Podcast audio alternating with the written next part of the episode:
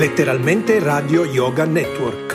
www.letteralmente.info Nostro indirizzo di posta elettronica radio yoga network chiocciola gmail.com Buon ascolto!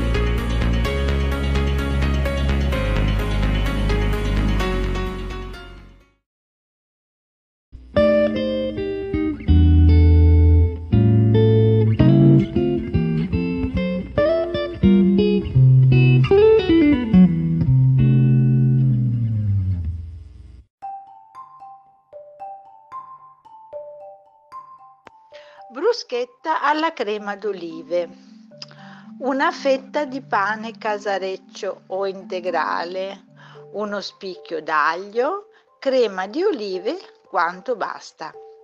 Decisamente appetitosa e nutriente, questa bruschetta potrà costituire anche una vera e propria merenda. Abbrustolite la fetta di pane e quindi strofinatela con lo spicchio d'aglio e spalmatela accuratamente con della buona crema d'olive prodotta con olive, con olive in salamoia e invasata senza l'ausilio di conservanti e coloranti. Se proprio volete strafare, decorate la bruschetta con qualche fogliolina di prezzemolo e ancora una volta buon appetito!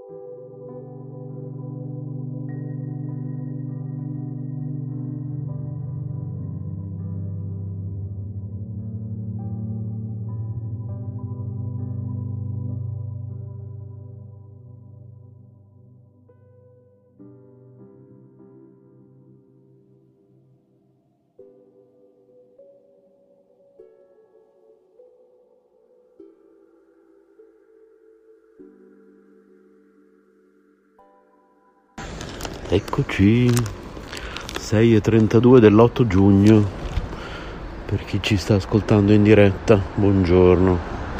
Invece per chi ci sta ascoltando in versione podcast, solito discorso, forse è il 15 dicembre 2027. Allora, passeggiando con Rami, per chi non conosce la mia trasmissione, Prima di tutto da un po' di tempo a questa parte è condotta con la mascherina, quindi con una voce forse boh, vattata, non lo so. E soprattutto anche prima dell'evento che ben conosciamo eh, era ed è una trasmissione condotta la maggior parte delle volte in strada mentre vado al lavoro in mezzo ai parchi mentre cammino, mentre passeggio, mentre entro in un bar a mangiare un croissant salato in diretta con voi. A volte non parlo, sentite semplicemente i rumori intorno a me, in un parco gli uccellini sull'autobus, i rumori appunto dell'autobus, il traffico o la natura appunto quando ho la fortuna di poter passeggiare in mezzo ai parchi. Allora l'altro giorno, prima di tutto parliamo di questo Alfredo Rombola, che tra l'altro io conosco ben poco, poi parliamo della ISCOM, vi spiego questa cosa che riguarda una mia trasmissione precedente di critica nei confronti della ISCON, poi tra l'altro qualcuno l'ha interpretata come un elogio di Universa Vaishnava a discapito della ISCON, perché subito qualcuno ha scritto no vabbè ma non, non dobbiamo criticarci tra Matt, poi chi non sa di cosa sto parlando, le Matt M-A-T-H, un po' come nella nel cristianesimo, ecco, c'è la Chiesa Cattolica, ma ci sono anche gli avventisti, i testimoni di Geova, ci sono tante mat, gli evangelisti, i cristiani delle origini di vita universale che sono vegetariani, credono nella reincarnazione, sono tante mat. A volte all'interno di una stessa mat ci sono poi delle correnti, l'associazione cattolici vegetariani ad esempio, all'interno della Chiesa cattolica, all'interno della MAT cattolica. Quindi insomma, eh, però capisco anche che queste trasmissioni durano poco, il più delle volte devo, per format stesso della trasmissione anche semplicemente farvi sentire appunto i rumori ambientali, eh, parlarvi dei fatti miei che non, non, ve ne frega niente, però evidentemente se continuate a ascoltare così in tanti questa trasmissione da diversi anni, evidentemente vi piace così. E quindi alla fine a volte do un titolo e poi eh, all'interno della trasmissione lo spazio dedicato all'argomento che il titolo annunciava è, è breve, a volte addirittura dimentico di, di parlare di cose, poi se voi non mi scrivete a radio yoga network chiocciologmail.com per farmelo notare io poi non provvedo a fare una seconda puntata di quelle trasmissioni perché magari mi scordo insomma quindi datemi sempre dei feedback. Radio yoga network chiocciologmail.com e quindi in quella trasmissione io non, non sono riuscito a riassumere quello che volevo dire, è abbastanza normale, insomma, ecco. Però di certo non volevo elogiare una mat a discapito di un'altra, non era quello il discorso, era un discorso molto più lungo e lo faccio tra poco. Lo ries- provo di nuovo a riassumerlo tra poco. E, ehm, per quanto riguarda questo Alfredo Rombola, che conosco ben poco, io sono stato avvicinato da lui, poi nel tempo, adesso soprattutto, ho scoperto che è quello che fa, appunto. Cioè, avvicina una preda, dopodiché la tira dalla sua parte con delle argomentazioni.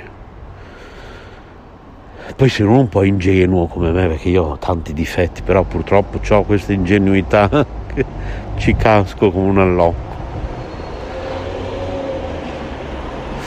E vabbè, comunque, poi da quel che leggo sono in tanti che ci sono cascati, insomma. Ecco.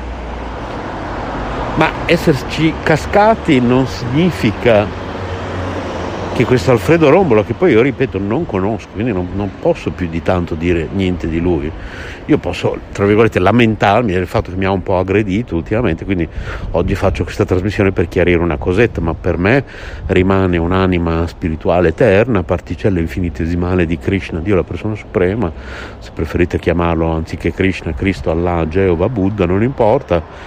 E, e, io viste le cose che ha scritto, l'ho bloccato su tutti i social e poi se riaffiorerà con altri account e o su altri social continuerò a bloccarlo, punto e basta, per me è chiusa lì la faccenda.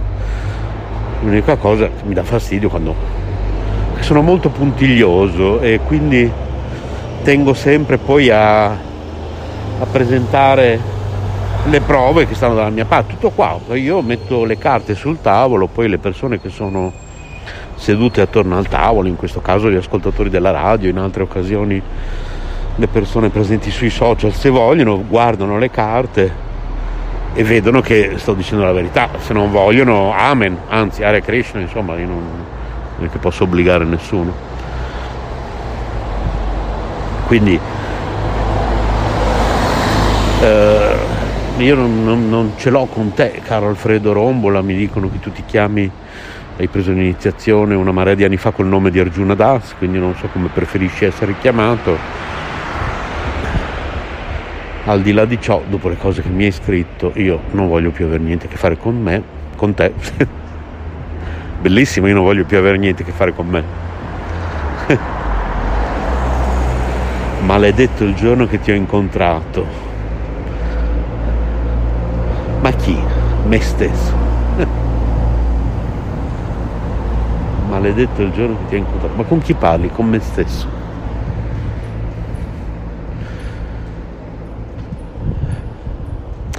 Io comunque, visto che lui adesso dice che io ho criticato la ISCON, ho criticato Marti Avatara Prabhu, ho criticato Valiara Prabhu,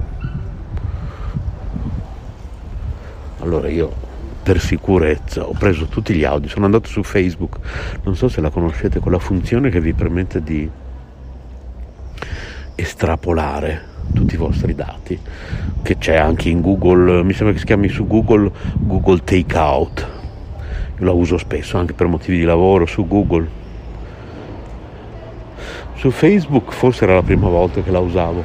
E poi è selettiva, quindi scegliete che cosa scaricare, in questo caso tutte le chat vi arrivano un zip, lo scaricate, insomma qui dentro trovate tutto.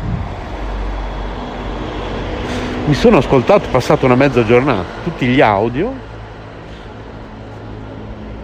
delle chattate con, con questo, questa persona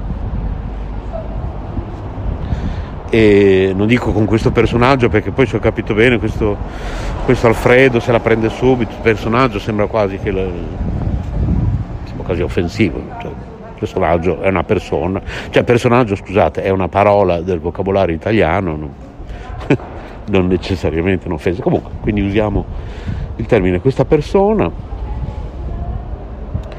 e io quello che ho sentito e che adesso è tutto ben salvo in una cartella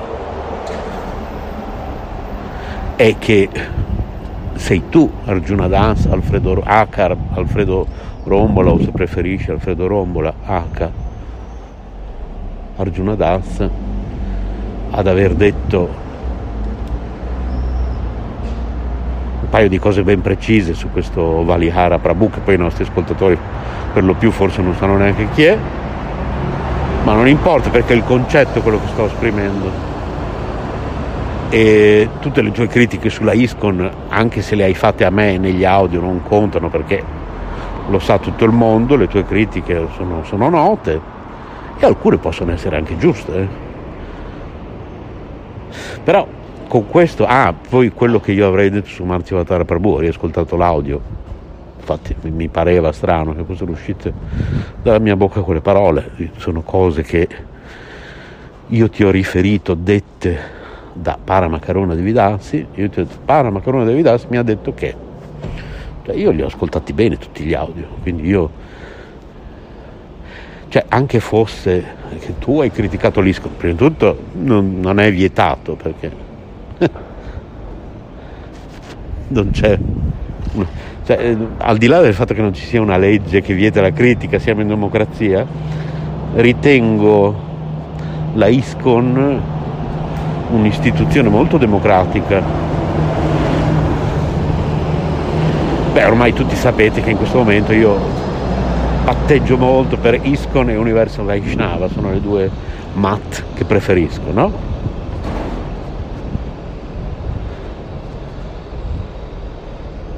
E sapete anche che io tendo a essere molto, un, molto universale, quindi secondo me i Vaishnava sono tutti Vaishnava, cioè, tutti i Vaishnava sono i Vaishnava, quindi come diceva Prabhupada, Iskon è ovunque si canti Hare Krishna, quindi ovunque si reciti il Mahamantra Hare Krishna, Hare Krishna, Krishna Krishna, Hare Hare, Hare Rama, Hare Rama, Rama Rama, Hare Hare è ISKCON International Society for Krishna Consciousness per i nostri ascoltatori, il fondatore che ha portato qui in Occidente appunto l'Associazione Internazionale per la Coscienza di Krishna, quindi la coscienza di Krishna. Ecco l'autobus.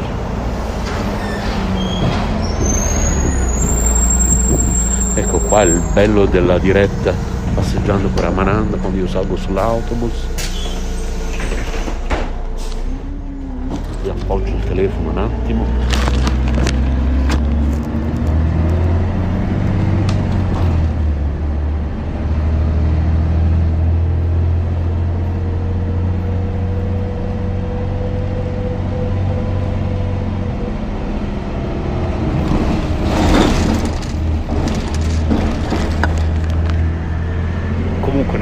problema, io tutti questi audio li ho messi a disposizione.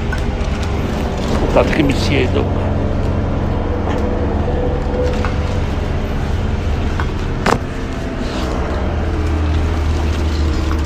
Allora, prima di tutto tutti gli ascoltatori di Passeggiando con Ramananda che state ascoltando hanno da sempre a disposizione una nostra chat interna, oltre a t.me barra finestra libera c'è quella riservata agli ascoltatori di questa trasmissione in particolare, siamo circa 200 persone e lì discutiamo gli argomenti delle prossime puntate o delle puntate precedenti, si possono fare domande, si possono suggerire argomenti, fate segnalazioni, mi sgridate oppure mi fate complimenti, insomma. Naturalmente come sempre per informazioni radio yoga network chiocciolagmail.com e lì ho pubblicato tutti questi audio. Quindi prima di tutto chi è fan di questa trasmissione ha già avuto occasione ieri di ascoltare di persona tutti questi audio perché non ho niente da nascondere e quindi avete riscontrato con le vostre stesse orecchie che io dicevo la verità quindi mi fermo qui, io non ho altro da dire, direi di passare direttamente all'argomento successivo. Io veramente passo e chiudo sull'argomento Alfredo Rombola, quale auguro buona vita, non ho niente contro di lui, mi pare che lui c'è l'autista che ce l'ha con l'ambulanza. E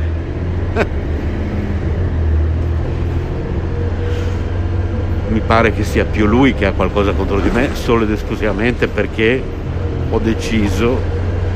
Allora c'è una trasmissione caro Alfredo Rombola precedente sempre qui vai indietro nelle mie trasmissioni vatti a riascoltare quella in cui annunciavo la nascita del, del gruppo che volevi creare su Facebook e io in quella trasmissione ho detto quali erano le mie regole e che se non fossero state rispettate io me ne sarei andato immediatamente. Così è stato, sono andato, per me è chiuso, cioè non, senza rancori, io, tu puoi andare avanti con la tua vita, le tue idee,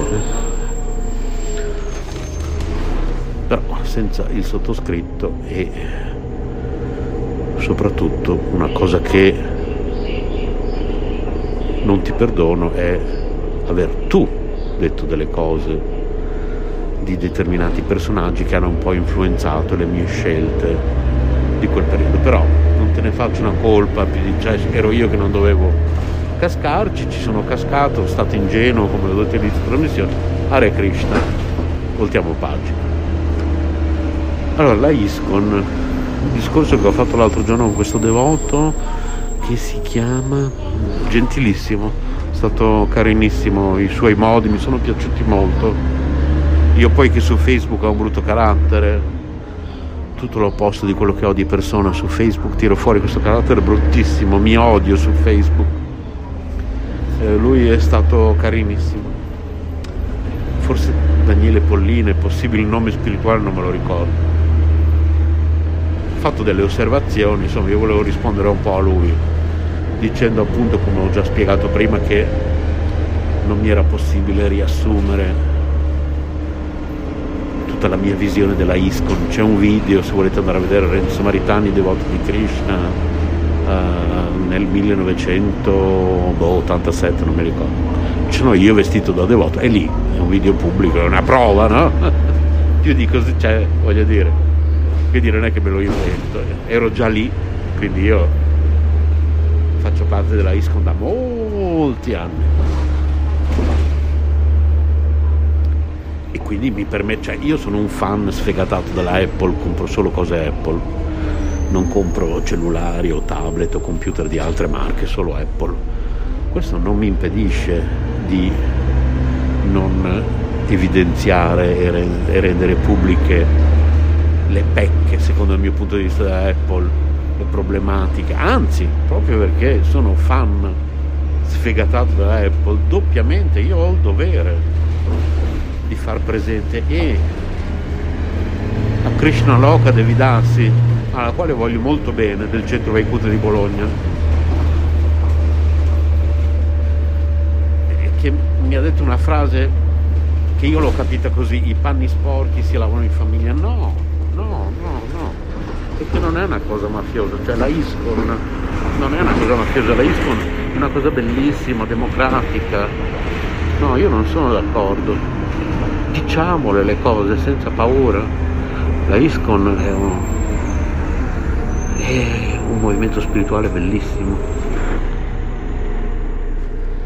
Io forse ho sbagliato nei modi, ho esagerato nella,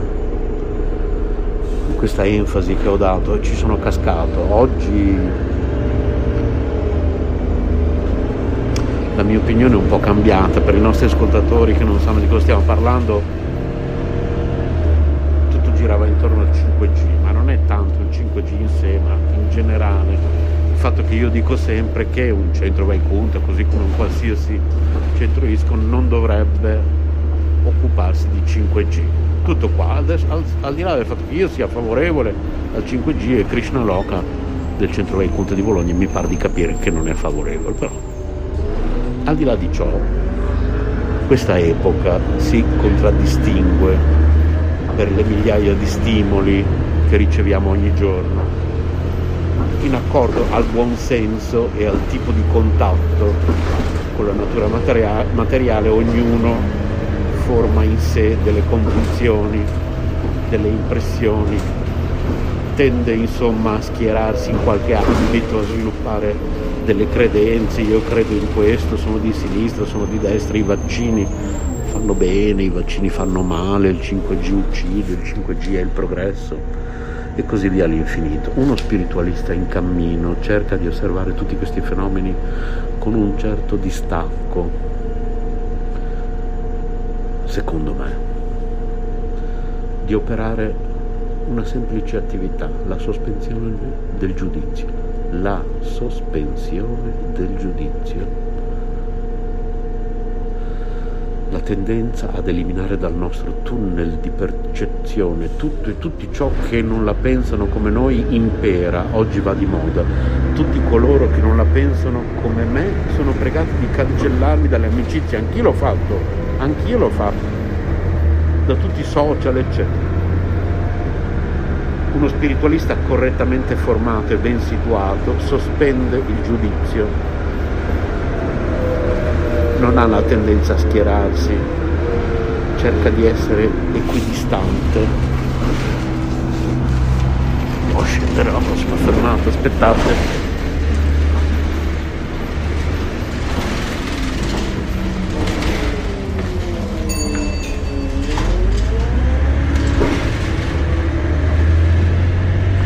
Cerca di essere equidistante dalle varie opinioni, informazioni, non le condanna le rispetta. E adesso scendo dall'autobus mi disinfetto le mani rimanete.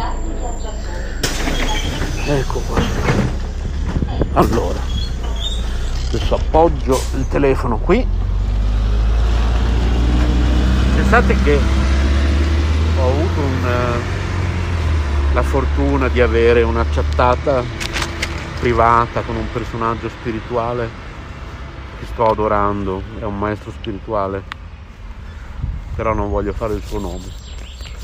Pochi giorni fa ho avuto questo dono di poter avere questa video chattata, questa lunga video chattata con lui. Lui ha ascoltato, questa video chattata è nata dal fatto che ha ascoltato una mia trasmissione, era divertito dal fatto che faccio questa trasmissione in cui salgo e scendo dagli autobus, cammino in mezzo ai parchi, faccio sentire gli uccellini, eh, racconto le mie cose mentre cammino, le mie arrabbiature o le mie cose da ridere.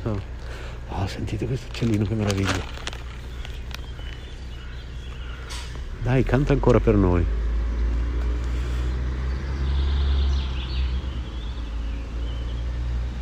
Vediamo se canterà per noi ancora.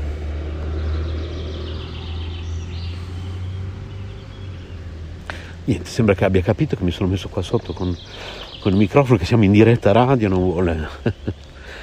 Allora, uno spiritualista correttamente formato e ben situato sospende il giudizio. Non ha la tendenza a schierarsi, cerca di essere equidistante dalle varie opinioni, informazione. Non le condanna, le rispetta anche quando non sono in accordo alle sue impressioni e nel mentre che fa questo si impegna nelle pratiche spirituali fermiamoci un attimo con questa cosa che sto leggendo. Eh, questo è molto importante, l'ho riscontrato in Universa Vaishnava. Andatevi a riascoltare la trasmissione in cui parlo di perché Universa Vaishnava sta avendo così successo, mi sembra. Mi sembra che si intitoli così circa. Andatevi a riascoltare quella mia puntata lì.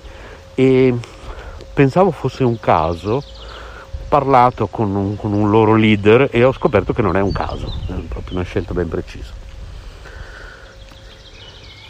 Potete essere certi che tutti coloro che esprimono opinioni assolutiste non seguono una pratica spirituale solida. Niente di male, ma dovremmo fare del nostro meglio e cercare di essere tolleranti prima di tutto con noi stessi e poi con tutti coloro che hanno opinioni, informazioni differenti dalle nostre. Qui chi vi parla, chi vi legge in questo istante è il calzolaio con le scarpe rotte naturalmente. Il mondo va avanti benissimo anche senza di noi. Ognuno è rinchiuso nel suo guscio, ma pensa che gli altri la vedano e si interessino pensa che gli altri lo vedono e si interessano a lui. In realtà è molto raro avere degli amici, qualcuno che ti ascolta, che è sinceramente interessato a te. È solo l'effetto di Ahankara, del falso ego, che ci fa pensare così. Ecco, io ho rubato queste, queste parole da una persona che non so se vuole essere citata, quindi non lo farò, finché almeno non avrò la sua autorizzazione, poi eventualmente ve la rileggerò questa cosa perché la ritengo molto importante. Io per primo devo imparare la memoria, naturalmente. E per quanto riguarda invece quell'altro devoto, che poi me ne ha detti di tutti i colori, vabbè, eh, vediamo un attimo come si chiama. Allora, dunque. Aspettate che cerco qua. Vediamo se trovo. Perché non me lo ricordo il suo nome. Uh,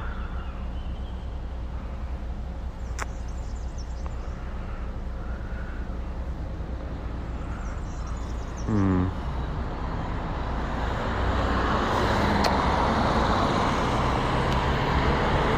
Vediamo un po'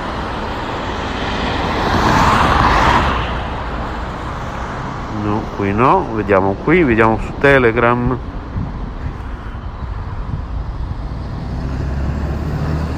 Vabbè niente andatevi ad ascoltare. Qui stamattina vi rimando continuamente a mie trasmissioni cioè.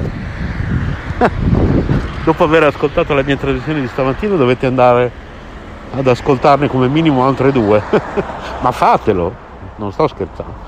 Andate su soundcloud.com barra yoga network selezionate la playlist mia. Su soundcloud.com la mia playlist si intitola RKC Studio 8 Bologna mi pare si chiama sì RKC Studio 8 Bologna la mia playlist su soundcloud.com barra yoga network. E poi ascoltatevi la trasmissione dell'altro giorno che si intitola il nome di questo devoto che non mi ricordo dice che io non ci arrivo. Questo era proprio il titolo. Andatevi a riascoltare quella trasmissione lì. E che dire, a distanza di qualche giorno da quella trasmissione, eh, che dire, eh, bisogna lavorare sul, sul proprio carattere naturalmente. Ecco. Sicuramente questo è, è basilare.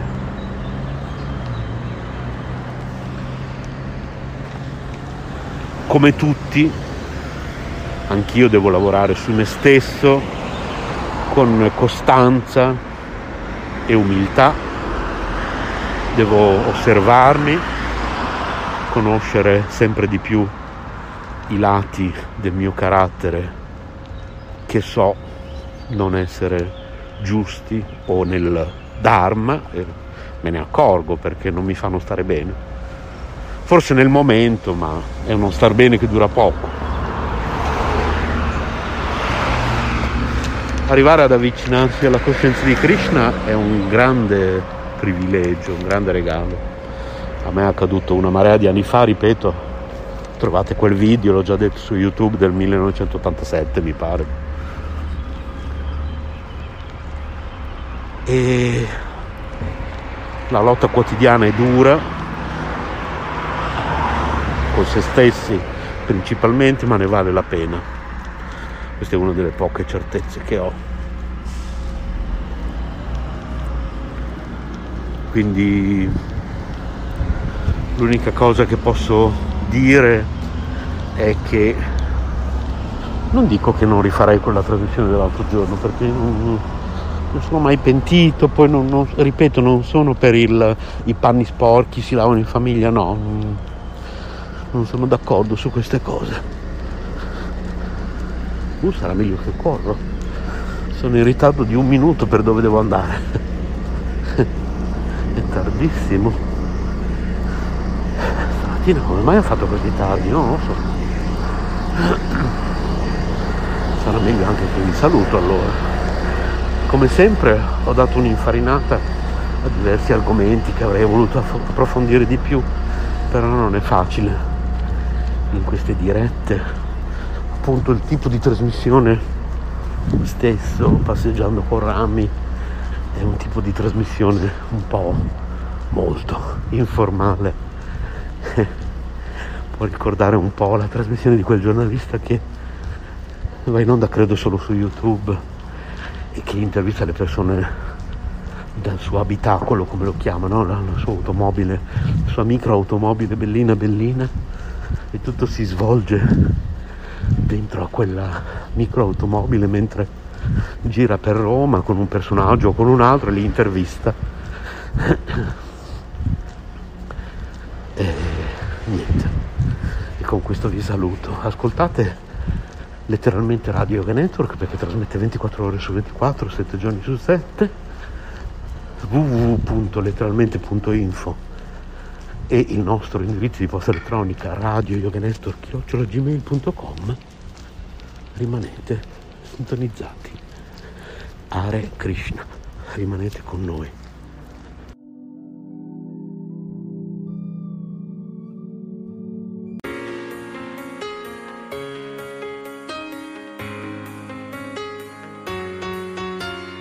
Letteralmente Radio Yoga Network www.letteralmente.info Nostro indirizzo di posta elettronica radio yoga network chiocciola gmail.com Buon ascolto!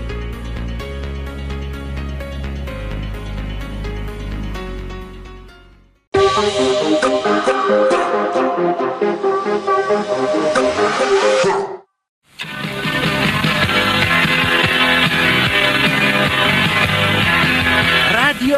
Krishna è questa. Radiofonica staticamente parlando, o meglio, ascoltando.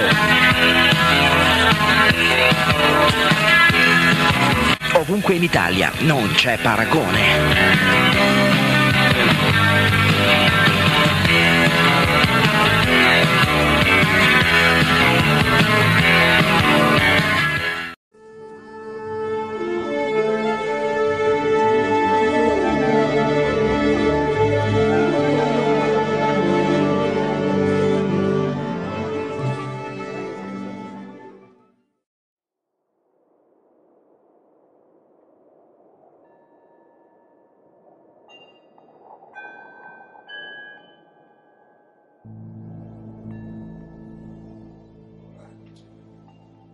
Questo momento ho in mano un libro, adesso poi spiego che libro è. Io voglio spiegare bene che cos'è una frase detta nel film Guerre Stellari, il lato oscuro della forza. Però prima devo parlare di questo.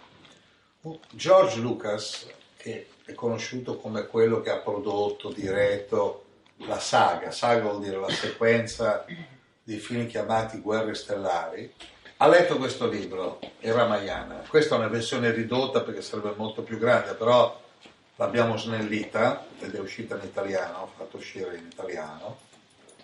Home Edizioni, Ramayana. Il Ramayana, cioè lui dice che ha preso l'ispirazione dal Ramayana.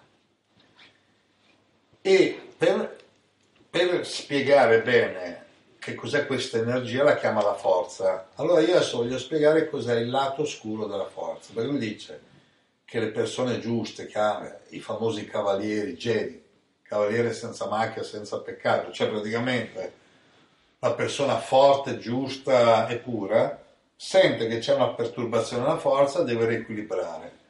Allora bisogna capire qual è, che cosa crea questo lato oscuro nella forza. Allora, forza in latino si dice vis, vis. Per cui la parola vir, maschio forte, vir, virile, anche la parola virus viene da virus, è forte, anche se il virus in realtà non è forte e che una persona che incontra il virus è debole, fa sì che il virus abbia il sopravvento, perché noi abbiamo delle difese immunitarie per cui possiamo essere più forti di tutti i virus dell'universo. Questa grande forza, questa grandissima forza, che vive ovunque, è chiamata Vishnu, in grande forza, grande vis, Vishnu. Ed è chiamata anche Mahavishnu, grande Vishnu, grande Vishnu. Quindi lui la chiama forza.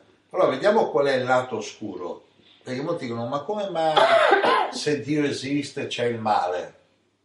Si chiedono, come mai se Dio esiste c'è il male? C'è nella manifestazione cosmica una zona chiamata universo materiale dove è possibile oscurare non la luce, ma oscurare la percezione. Per cui molti mistici, santi, illuminati, arrivati a un livello di coscienza, dicevano tutto va bene, anche se non sembra tutto va bene, perché capivano qual è il grande gioco cosmico. Allora facciamo un esempio di che cosa vuol dire il lato oscuro della forza nel mondo materiale. Allora, qui c'è un gruppo di persone e mettiamo che siamo d'accordo nel fare uno scherzo a lui. Allora che cosa facciamo? Diamo a ognuno una tazza di tè dicendo ah guardate che ho messo lo zucchero, ah guarda nella tua non ho messo lo zucchero e gli do la zuccheriera. Però noi siamo d'accordo a fare uno scherzo a lui. Abbiamo sostituito lo zucchero col sale. Allora lui mette quanti cucchiaini? Due, due cucchiaini di zucchero che in realtà è sale, noi lo sappiamo. Lui assaggia, fa così e noi ridiamo. E comincia lì la violenza. Lì comincia la violenza. Noi ridiamo perché lui ha sofferto. È lì che comincia. È lì che comincia i bambini crescono i genitori, no, dicono no, no, scherzavo, giocare, che gio- giocare? Lui ha sofferto perché ha preso il tè pensando che c'era lo zucchero, c'era il sale. È lì che comincia la violenza. Quindi nel grande gioco cosmico non ci sono scherzi, c'è o l'armonia o la disarmonia, o l'equilibrio o lo squilibrio. Portata a livello estremo, dice ah quelli lì erano sadici mentre sparavano ridevano. Perché erano gli stessi che ridevano quando lui metteva i cucchiaini di sale noi lo sapevamo e gli ha fatto lo scherzo. Io non ho visto il film però mi hanno detto ah che bel film amici miei una delle scene più belle. Io non l'ho visto ma e che quelli andavano alla stazione quando il treno partiva prendevano a schiaffi i passeggeri. E capirai quella è violenza. Tante sale al posto zucchero schiaffi a quelli che partono il finale qual è? Campi concentramento, sterminio, tortura, repressione, morte. Dice, oh, non esagerare. No, no, invece si comincia lì. comincia ad abituarti all'idea, molti film comici non sono comici, perché fanno vedere che uno ride quando uno parla delle disgrazie degli altri, dei difetti degli altri, carica sugli altri, cerca di spaventare gli altri.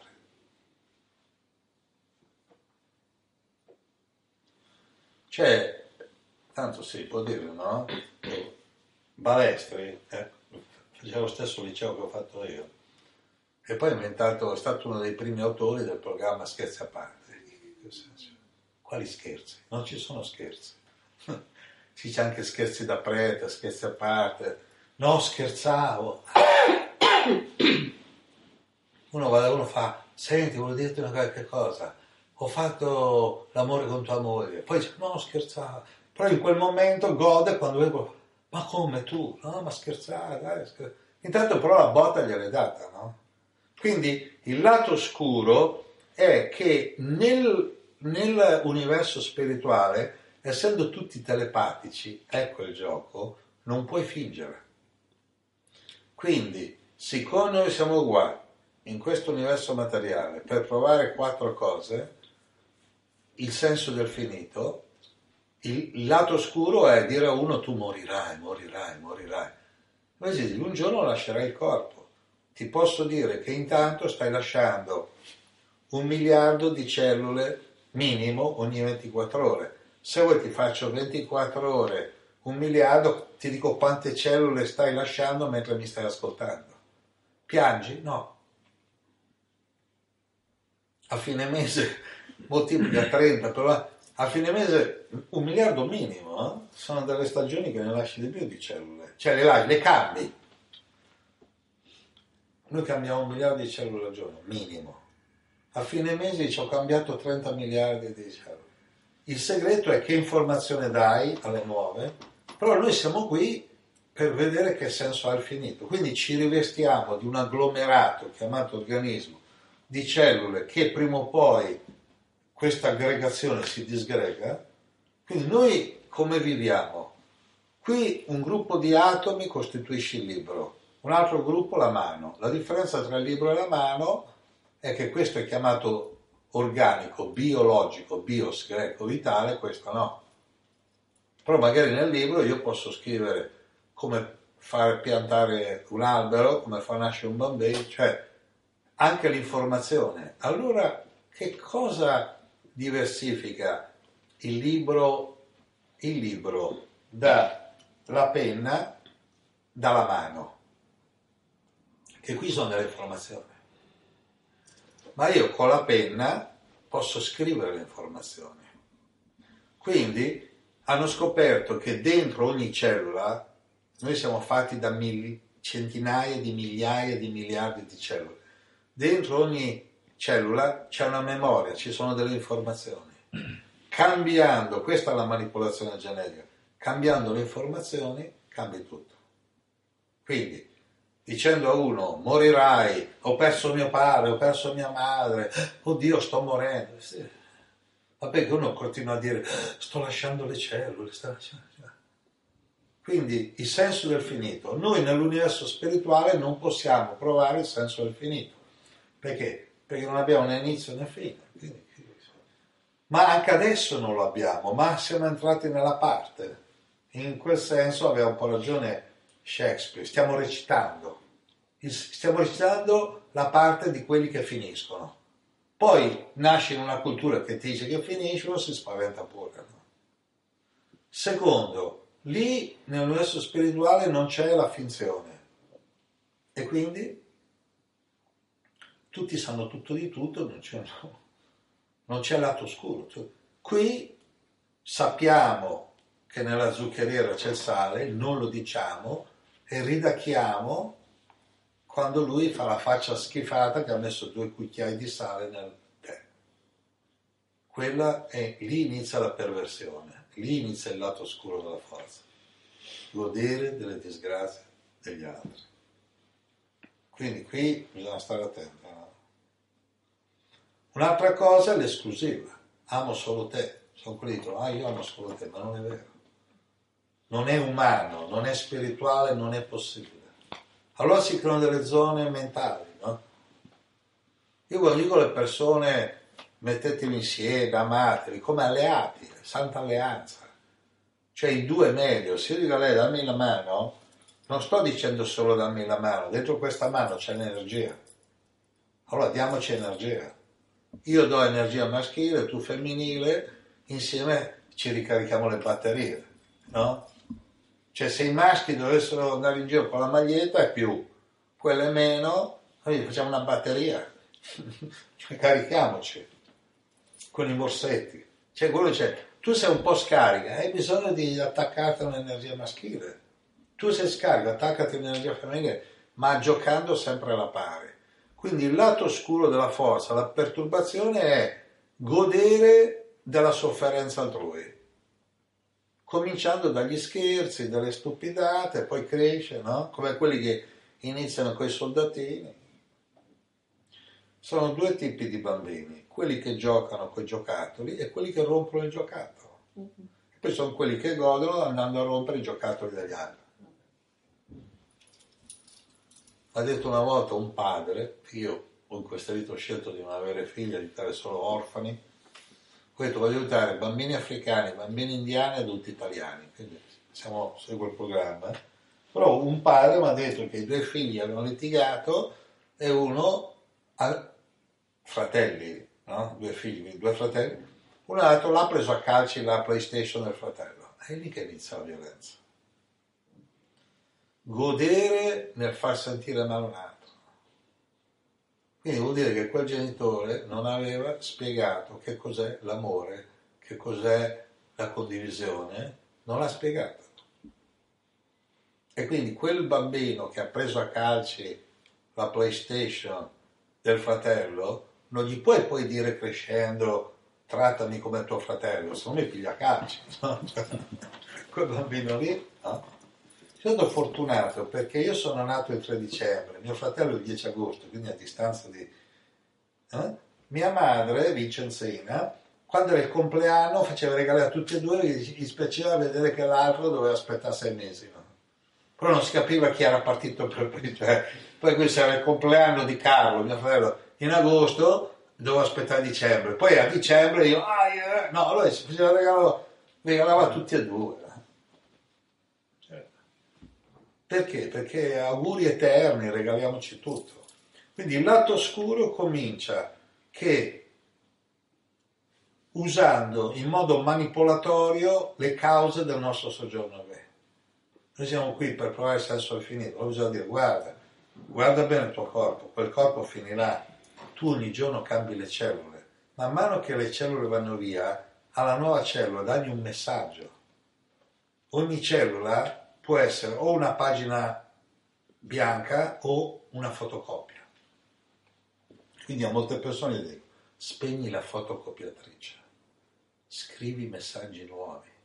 Quindi come? Pensieri positivi, emozioni positive, parole positive, cibo positivo, azioni positive. Nel giro di qualche tempo tutte le tue cellule, tutto l'organismo è ristrutturato in modo sciolto naturale e tutto funziona.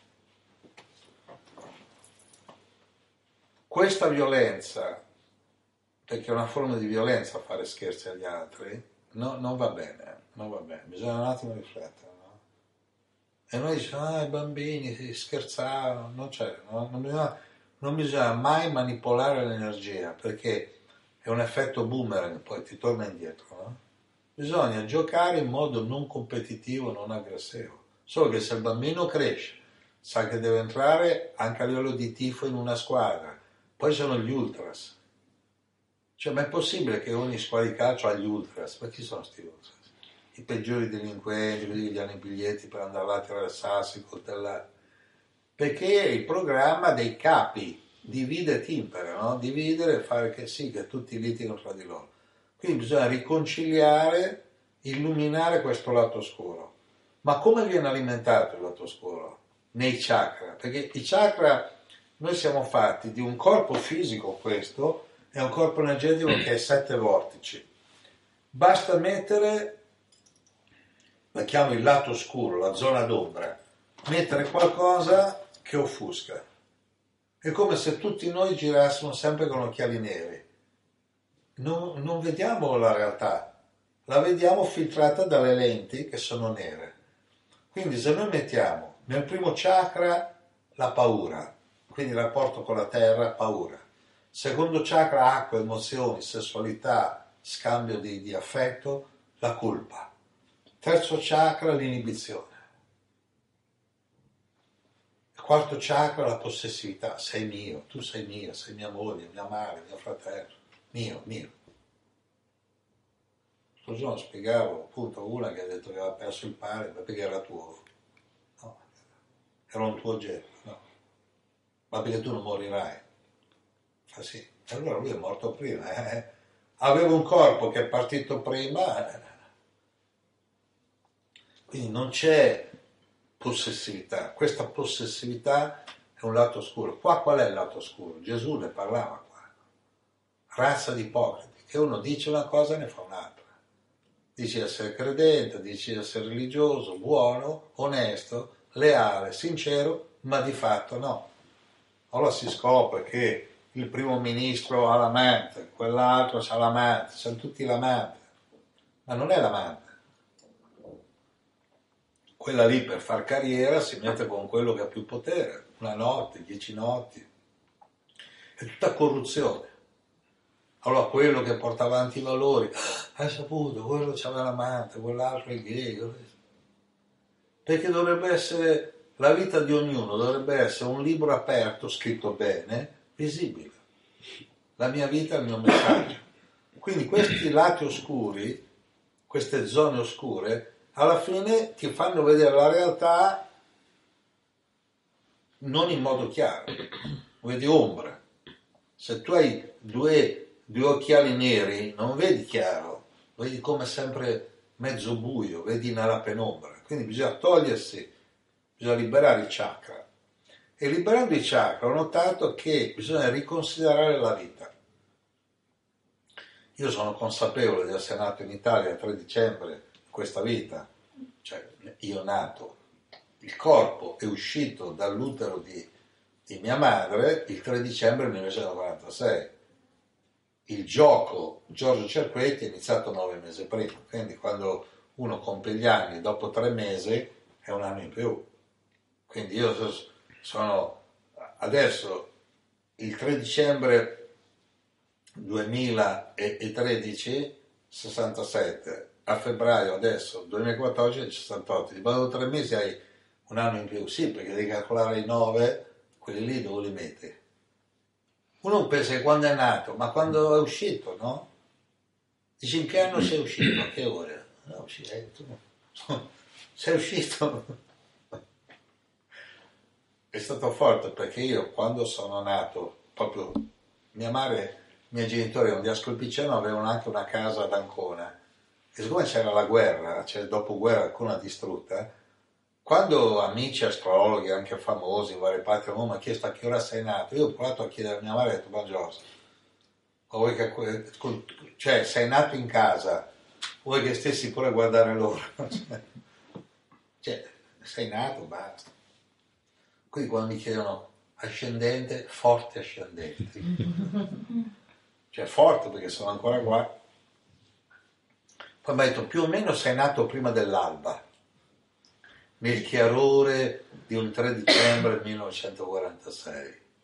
Ho detto c'era la luna piena, non c'era la luce, ha messo un letto vicino alla finestra su luna piena che schiarava.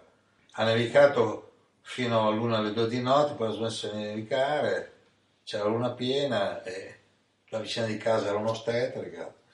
Ho raccontato già l'episodio, ma mi piace vicino di casa, in via Cosme Damiano d'Ancona, faceva l'ostetrica, di cognome si chiamava Avvertenza. E ha detto, siccome mio padre è andato alla scolpicella, ha detto, ah, torno subito, invece sono nato quando non c'era. No? E gli ha detto, Vincenzina, se bussa, ha bussato, è arrivato, sono nato in 5 minuti. C'avevo da fare. Con la placetta, no? È nato shit tipo lo sci, sai tipo eh? come i bambini che vanno giù con la scioliera lì, Sono andato così, ho messo una bagnarola vicino al fuoco. C'era sta luce, dice, della luna piena, figurati guardavamo che erano. Cioè. Era lì da sola, eh. mia sorella che aveva quattro anni di più era con mia nonna a Scoltigiano, mio padre per lavoro andava avanti e indietro, sai, doveva ricostruire le sue attività, fatto sta che sono nato.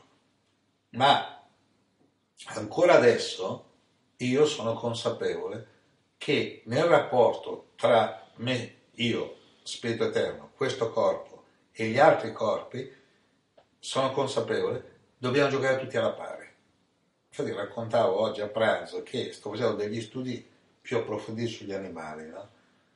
Con i cani non mi è facile, perché i cani molto, difendono molto la proprietà, quindi sono un po' robotizzati, no? ma sono, i cani hanno salvato gente, sono bravi, eh? però quando ti guardano, amico nemico. Invece gli animali con cui mi sono trovato meglio sono i corvi e i gatti, spiriti liberi. Ho fatto esperimento nel corso degli anni con i gatti, a, a trasmettere ai gatti preferibilmente ho visto che l'esperimento mi riesce soprattutto con gatti che se anche vivono in una casa però vanno fuori con quelli che vivono negli appartamenti non mi riesce molto perché vedo che sono spaventatissimi, hanno paura. Invece quelli che hanno magari so, un pian terreno, le villette con i gatti che entrano e escono, con quelli lì mi riesce. No? Ultimamente c'è un gatto che vive in uno stabilimento balneare, si chiama Romeo, con lì riesce perfettamente. Perché riesce? Perché è uno spirito libero. Allora mi sono avvicinato, ci ho parlato, lui mi ha guardato, cioè, poi gli ho presato gli amici, adesso questi amici lo vanno a trovare, cioè ha sviluppato delle relazioni con gli altri. E che cosa vedo? Che questi gatti qui, gli ho dato un nome, no? questi gatti sono sensitivi. Perché quello il gatto è sempre stato l'animale della strega, del mago. E gli altri corvi. Allora qui corvi non ce ne sono, ho provato in India allora vi racconto, nel primo viaggio che feci in India, nel 1968 partì per il primo viaggio in India e andai a Rishikesh. A Rishikesh andai in un piccolo ashram dove c'era uno swami su questi vestiti d'arancione, maestro spirituale, che ospitava me e anche altri giovani occidentali, perché in quegli anni lì c'erano molti, italiani pochi, eh, ma molti occidentali che spinti dal desiderio così di spiritualità o secondo me anche da vite precedenti, giravano l'India, vestivano abiti indiani, stavano in questi ashram. Questo, questo qui, Swami Prakash Bharti, gestiva questo piccolo ashram, c'è tante stanzette con le porte aperte, c'erano dei letti di legno, uno dormiva lì, un po' si abituava, insomma la vita che ho fatto io in India non era quelli che andavi con l'aereo 15 giorni, andavi in India, stavi lì tre mesi, sei mesi, un anno, tant'è che poi per tre volte sono stato via terra, Milano, Istanbul, Teheran, Afghanistan, Pakistan, si poteva viaggiare bene. Allora Rishikesh sul Gange, si vede proprio l'Himalaya a 600 metri d'altezza, questo Swami qui usava non sapeva l'inglese, però qualche parola sapeva. Diceva, quando parlava, parlava di una, diceva good, good sister. Good vuol dire buono, sister sarebbe good brother, poi faceva così col dito, first number, first number, non number one, first number. Interessante la differenza tra number one e first number perché number one vuol dire un numero uno, no? Dice chi è il numero uno del rock, del calcio. Invece il numero, il primo numero, first number, e faceva così che ho detto, no?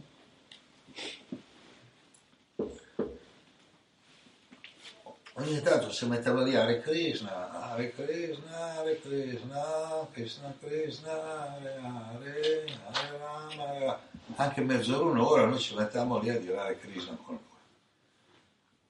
Poi a un certo punto io avevo ricordi di vite passate dell'Igna, però sai, per quanti ricordi ero sempre arrivato in India dopo una nascita, 20 anni, finito il liceo classico, partito per insomma, c'era sempre una matrice occidentale.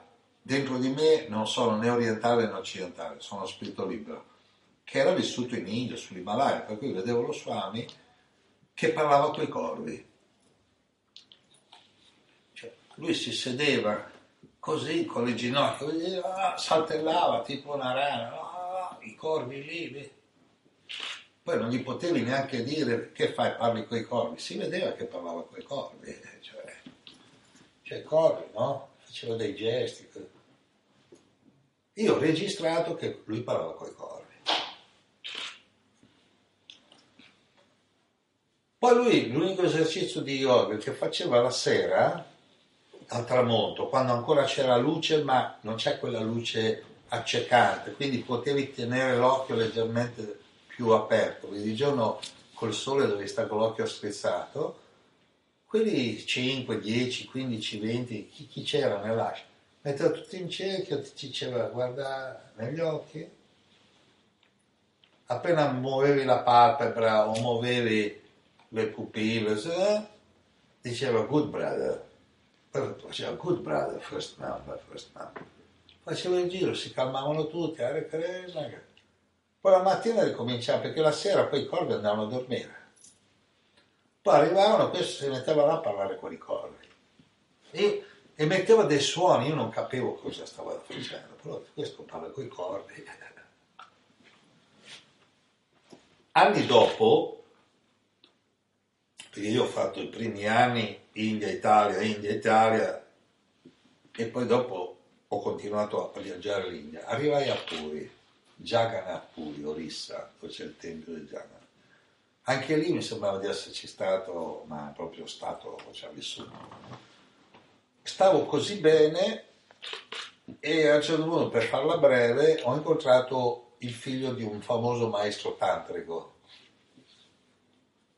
Gaji Babu, che mi ha visto, mi ha detto tu non sei, tu, detto, tu sei un maestro. Io non parlavo, sono tornato due o tre volte, la mamma ha in una stanza, c'era una poltrona, ho detto siediti lì. Io mi sono seduto, lui si è seduto sul tappeto. Quella è la posizione, no? Tu sei un maestro. Poi l'ha detto a Gaggiapati Maharaj, il re di Puri, che ha dato la macchina autista, quindi dopo un po' a Puri conoscevo tutti, anzi volevano che io vivessi a Puri. Poi io dopo, nel 92, sono stato a vivere in America, ho mantenuto sempre relazione con Puri, però Gaggi Babu, perché sto parlando dei corvi, essendo diventati amici, molte volte alla sera stavamo insieme. E siccome io per natura sono uh, un esploratore della multidimensionalità, e lui diceva che io ero uno molto elevato, io però dicevo, ma raccontami un po' la tua vita, dicevo, come doveva essere 40 anni fa? Vi parlo della fine anni 70, primi anni 80, no? quindi dicevo, Com'era Puri 40 anni fa? C'erano ancora gli inglesi, no? Tipo nel 1940, no? Quando tu avevi 10 anni, com'era Puri? Lui fa, guarda, adesso ti racconto una cosa che ti rimarrà impressa, no? Di che cosa? C'era uno yogi che viveva nudo che aveva sempre un fuoco acceso sotto un albero con un tridente. Il tridente rappresenta passato, presente e futuro. Nella mitologia greca c'era Nettuno, il tridente, no? Passato, presente e futuro o rappresenta creazione, mantenimento e trasformazione de, dell'energia nel rapporto materia-energia. Il visibile e l'invisibile si muovono su creazione, mantenimento, trasformazione e la trasformazione non è altro che l'inizio di un'altra, di una crea, di un'altra creazione. Allora c'è questo sadhu, molto imponente, sicuro, con un tridente, fuoco.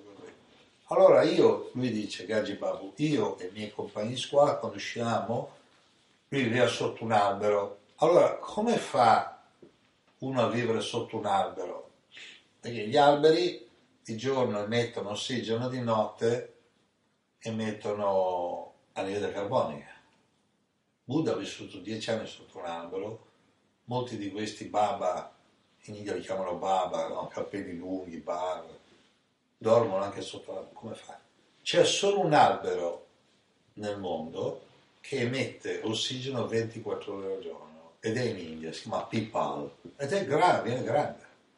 Quindi tu di notte dormi sotto l'albero e ti fai la camera iperbarica perché respiri ossigeno. Allora, sotto uno di questi, però sono alberi grossi, eh? dopo 30 anni, 40 anni, però pieno di fogli, quindi fanno ombra di giorno. Sì, uno si può abitare lì sotto. No? Allora questo yogi viveva lì, viveva lì. Loro andavano lì, si sedevano, come fanno, no? Facevano così, loro gli dicevano delle cose. E lui una cosa dice, tu pensi che un giorno, a parte che questo qui, questo yogi qui, era amato dalla popolazione, però gli inglesi avevano preso in mano il sistema educativo, per cui tutti i ragazzi di buone famiglie, diciamo che andavano all'università, diventavano medici, avvocati, cioè la classe dirigente, leggevano i libri scritti dagli inglesi, con alcuni indiani hanno scritto i libri dicendo che questo qui è tutta mitologia ramayana. No? Pensate che Ramayana, Ramayana dice che Rama migliaia di anni fa è andato all'attacco degli Asura, dei demoni che erano a Lanka, poi adesso si chiama Sri Lanka, l'hanno chiamata Ceylon, poi l'hanno richiamata adesso Sri Lanka. E aveva un esercito, lui, e anche un esercito di scimmie.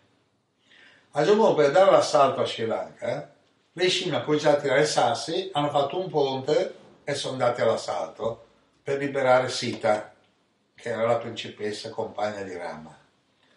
Che cosa è successo? Che in effetti, anche la NASA l'ha confermato dal satellite, si vede che c'è un ponte.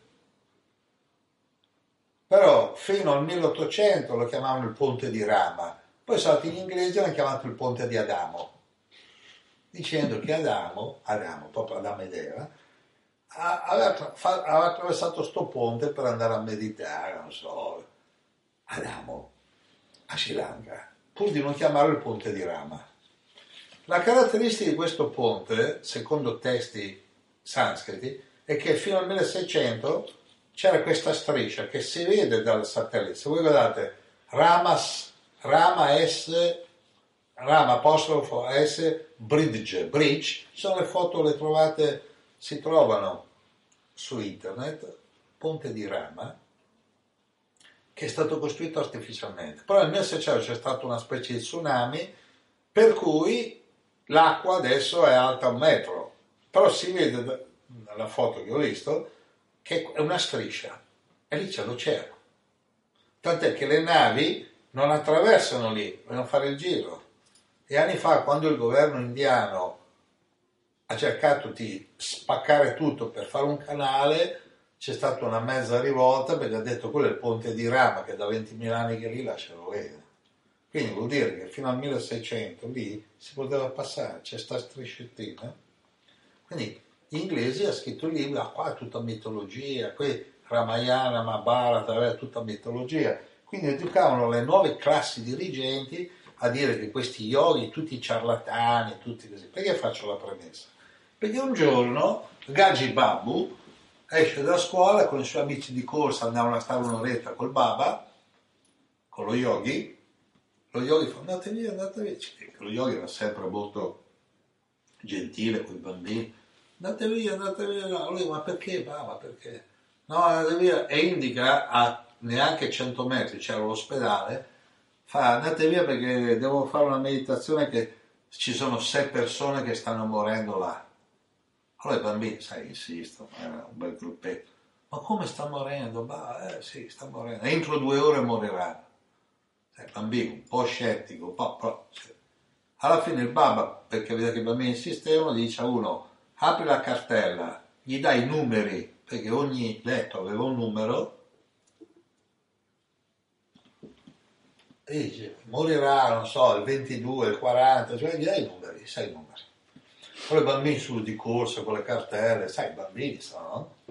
Vanno là davanti all'ospedale, ah, bisogna salvare il numero, allora l'infer- due infermiere al ferro, ah, ma questo è l'ospedale andate via, disgraziati, a fare rumore qui, via, ma qui non si viene qua a giocare, no, ma dobbiamo salvare delle persone. Arriva un medico indiano che aveva studiato all'università gestita dagli inglesi, dice, cos'è questa confusione? Ma no, sti bambini che danno retta a quel baba che sta sotto l'albero Pipal, si chiamano in India Pipal, questi alberi no? che fanno ossigeno 24 ore. Danno retta a quello lì, superstizioso, figlio gli ha detto che moriranno. Allora il medico, eh no, dice adesso insegniamo ai bambini che quello è un ciarlatano. Chi è che deve morire? Allora questo che aveva scritto tira fuori quella, ma questi numeri qui muoiono. Venite con me. Vanno da un numero e si vede, hai visto? Il baba ciarlatano, questo qui sta male, ma non sta mica morendo. Mentre avviene questa scena, arriva un'infermiera e fa, dottore, dottore, insomma, in due ore sono morti tutti.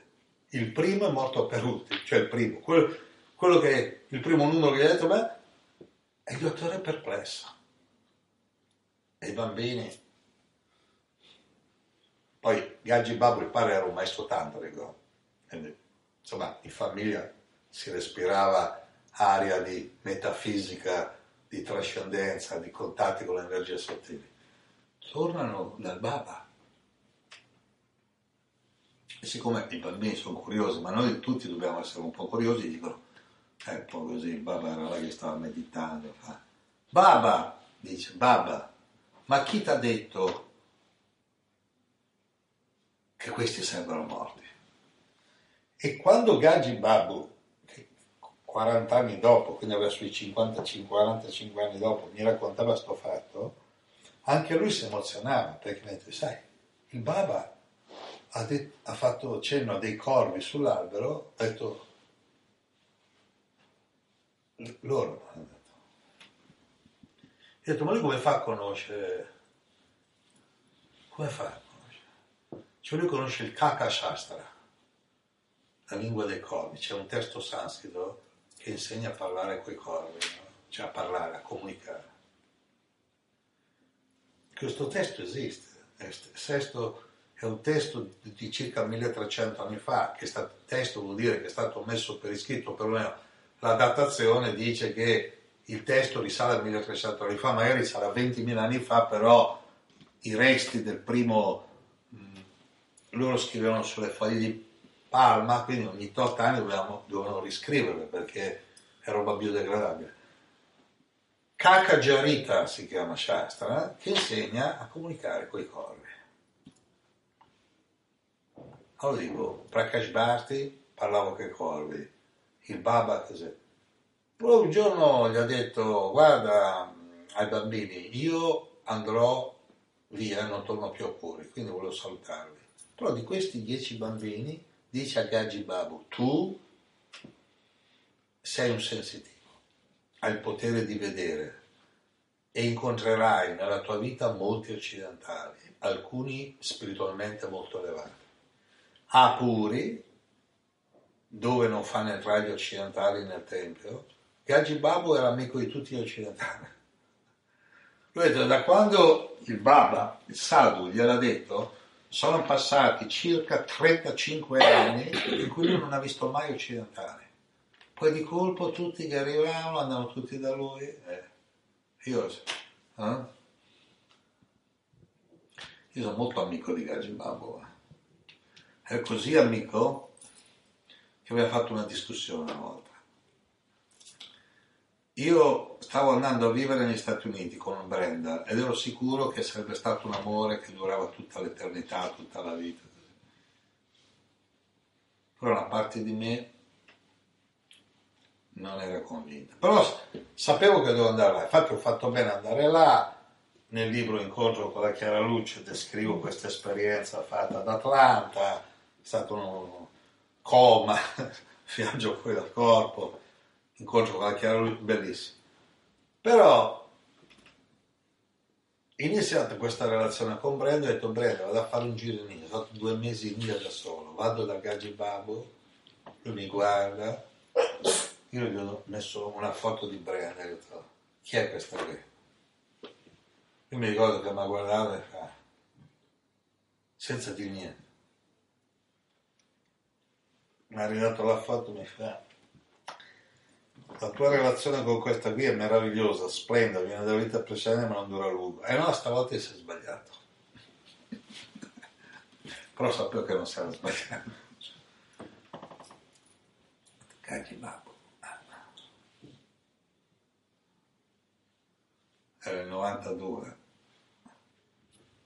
12 anni dopo sono andato a trovare Gaggi Babu con 10 persone, tra queste 10 c'è Vetulia, con cui vivo, lui tra queste 10, no, no, anche 15 uomini e donne, ha indicato e ha detto your wife. Io detto Gaggi Babu, facciamoci del bene. Tu sei ossessivo, ah tu più di me. Dico, vabbè però... Allora certe volte no, è interessante come noi abbiamo delle intuizioni che le cose andranno in un modo, poi magari c'è un piccolo desiderio che vuole che cioè, noi vorremmo che andasse da un'altra parte, invece è meglio seguire l'intuito, sempre. Però parlavamo dei corvi, no? Dico, questo dei corvi. Corvi. Cacca Giarita Shastra, come parlare coi corvi. Allora mi è presa la fissa di cominciare a comunicare coi corvi. C'è in India, capire? C'avevo tempo libero, allora comincio andare sul terrazzo dell'albergo dove stavo, che stavo, sì, compravo il pane e lo mettevo sul davanzale, no? E poi, poi arrivavano i corvi e mangiavano, ma non scappavano mica. Eh? Io, mi guardavano e io li guardavo. Però non riuscivo, cioè, vo- volevo una prova, però mi sembravano tutti uguali a me sti corvi, tutti neri. Negli ultimi quattro anni in India, stati nello stesso posto, io e Vetulia, dicevo Vetulia, io voglio comunicare con i corvi. Questi corvi qui ce n'è tanti, ce n'è. Secondo me questi qui ci capiscono. Poi è chiaro che io posso vivere solo con Vetulia, perché uno che fa questi discorsi, cioè con Vetulia giochiamo in casa. E fa Giorgio, ti ricordi a Puri? E no, noi pure avevamo visto uno sulla spiaggia, infatti, che ha cominciato a fare dei gesti, dei suoni, sono arrivati 200 corvi, faceva così, si sono messi tutti in linea e lui gli spiegava, parlava. Noi eravamo a un 50 metri, vedevamo, non abbiamo voluto interferire, poi questo qui parla con i corvi. E allora gli raccontavo la storia di Gaggi Babu, gli raccontavo la storia di, la storia di Prakash Bharti, a un certo punto cosa scopriamo? Che i corvi hanno le zampe così, ce n'è uno che ha la zampa così, quindi si può riconoscere. Cioè, uno quando appoggia, invece avere le zampine così, aveva la zampina capovolta. Allora gli do un nome, Zampinotto, perché è meglio dare i nomi. Ho detto Zampinotto io e te siamo amici, ti metto il pane, tanto ti riconosco. Allora Zampinotto veniva sempre. Però ho detto, se gli metto il pane non va bene, perché c'è un legame affettivo, io non gli metto più niente. Due volte il pane, lui veniva lo stesso. Cra, cra. Io guardavo dalla finestra, dicevo, tu lì a Zampinotto, non ti a salutare. Saluta e lui andava via. Per quattro anni. Cioè, noi stavamo lì due mesi, tre mesi, andiamo via nove mesi, Torniamo dopo nove mesi, arrivano tutti i corvi a trovarci e c'erano. Poi andavo al ristorante, dico, c'avete il pane scaduto, cioè scaduto. Io prendevo, lo portavo sul terrazzo dell'albergo, li davo ai corvi, però il zampinotto veniva lì, anche se io non gli davo niente. Allora gli dicevo, zampinotto, era forte in India che aveva il corvo zampinotto. Zampinotto, io so che tu mi capisci. Cra! Cra! Diciamo così, mi guardava, perché Guarda, se ti guarda con l'occhio fa così, se no con la, no, non guarda film, o guarda con questo. E te ci capiamo. Poi dico, Vetturia, digli qualcosa, Vetturia figura, dice Zampinotto, se non c'avevi la zampa così, come facciamo a capire che tu? No? Perché c'è, eh, infatti questi adesso che fanno le ricerche, no? li catturano, gli mettono il GPS per capire, non so, eh, agli animali, come fa a capire se è lui? Un delfino è tornato, un po' strano però è l'unico sistema. Lui aveva questa zampina così, lo riconoscevamo. Stamattina, insomma sto scrivendo articoli sui miei viaggi in India, sulle cose così. A un certo punto sto scrivendo delle cose sul Tibet, sul Tibet perché sto provando un numero di Luxterre in cui metti in copertina, la rivista Luxterre, per in copertina il Dalai Lama, che conosco. Però il Dalai Lama è il capo spirituale, il capo spirituale, uno dei capi spirituali dei tibetani più conosciuto nel mondo, il Dalai Lama. Ma c'è un'altra linea dove la guida spirituale è, si chiama Karmapa. Karmapa. Nel mio, Karmapa, allora questo Dalai Lama presenta nel 2014 vivente, questo qui è il quattordicesimo incarnazione di, di, se stesso, cioè sono 14 vite che il Dalai Lama, infatti è chiamato il quattordicesimo Dalai Lama, prima di morire lui indica dove rinascerà e praticamente poi lo vanno a cercare. Quindi il quattordicesimo. Nel 1969 ho incontrato il sedicesimo Karmapa, una linea ancora più antica di quella del Dalai Lama, perché era la sedicesima volta che questo rinasce. Se voi guardate Karmapa, K-A-R-M-A-P-A su YouTube, internet, trovate il sedicesimo però. Lui ha un, un sin dal sedicesimo Karmapa, quindi da più di mille anni che faceva questa vita di maestro spirituale, ed era stato predetto l'arrivo di Karmapa da Buddha stesso. 2500 anni fa dice che si sarebbe incarnato uno per diverse volte, Bodhisattva, per portare la conoscenza agli esseri umani su pianeta Terra. Nel 1969, nel mio secondo viaggio in India, avevo fatto un viaggio di due mesi per arrivare da Milano a Kathmandu. Da Kathmandu vivevo fuori Kathmandu a Bodhnat, dove c'è uno stupa. Uno scrive stupa Bodhnat, cioè è come una semisfera di, di, di bianca con una torre dorata che ha due occhi per ogni facciata, no? Quindi due occhi che ti guardano. Questo è un luogo sacro e un giorno è arrivato Karmapa. È arrivato Karmapa e fa questa cerimonia, c'erano 50.000 tibetani, con le trombe, tutta la musica tibetana, così. Lui si siede, un, hanno, gli portano come un contrito, una scatola, cosa, apre, c'è questo, questo cappello che lui tiene in testa e questo cappello è fatto con i capelli delle dachini che produce degli effetti di guarigione. Tant'è che questi 50.000, cioè io, io, io, ho detto se vado alla mezzo mi, mi fumo, cioè no, cominciano tutti a sgomitare per, per andare vicino, altro che lo stadio.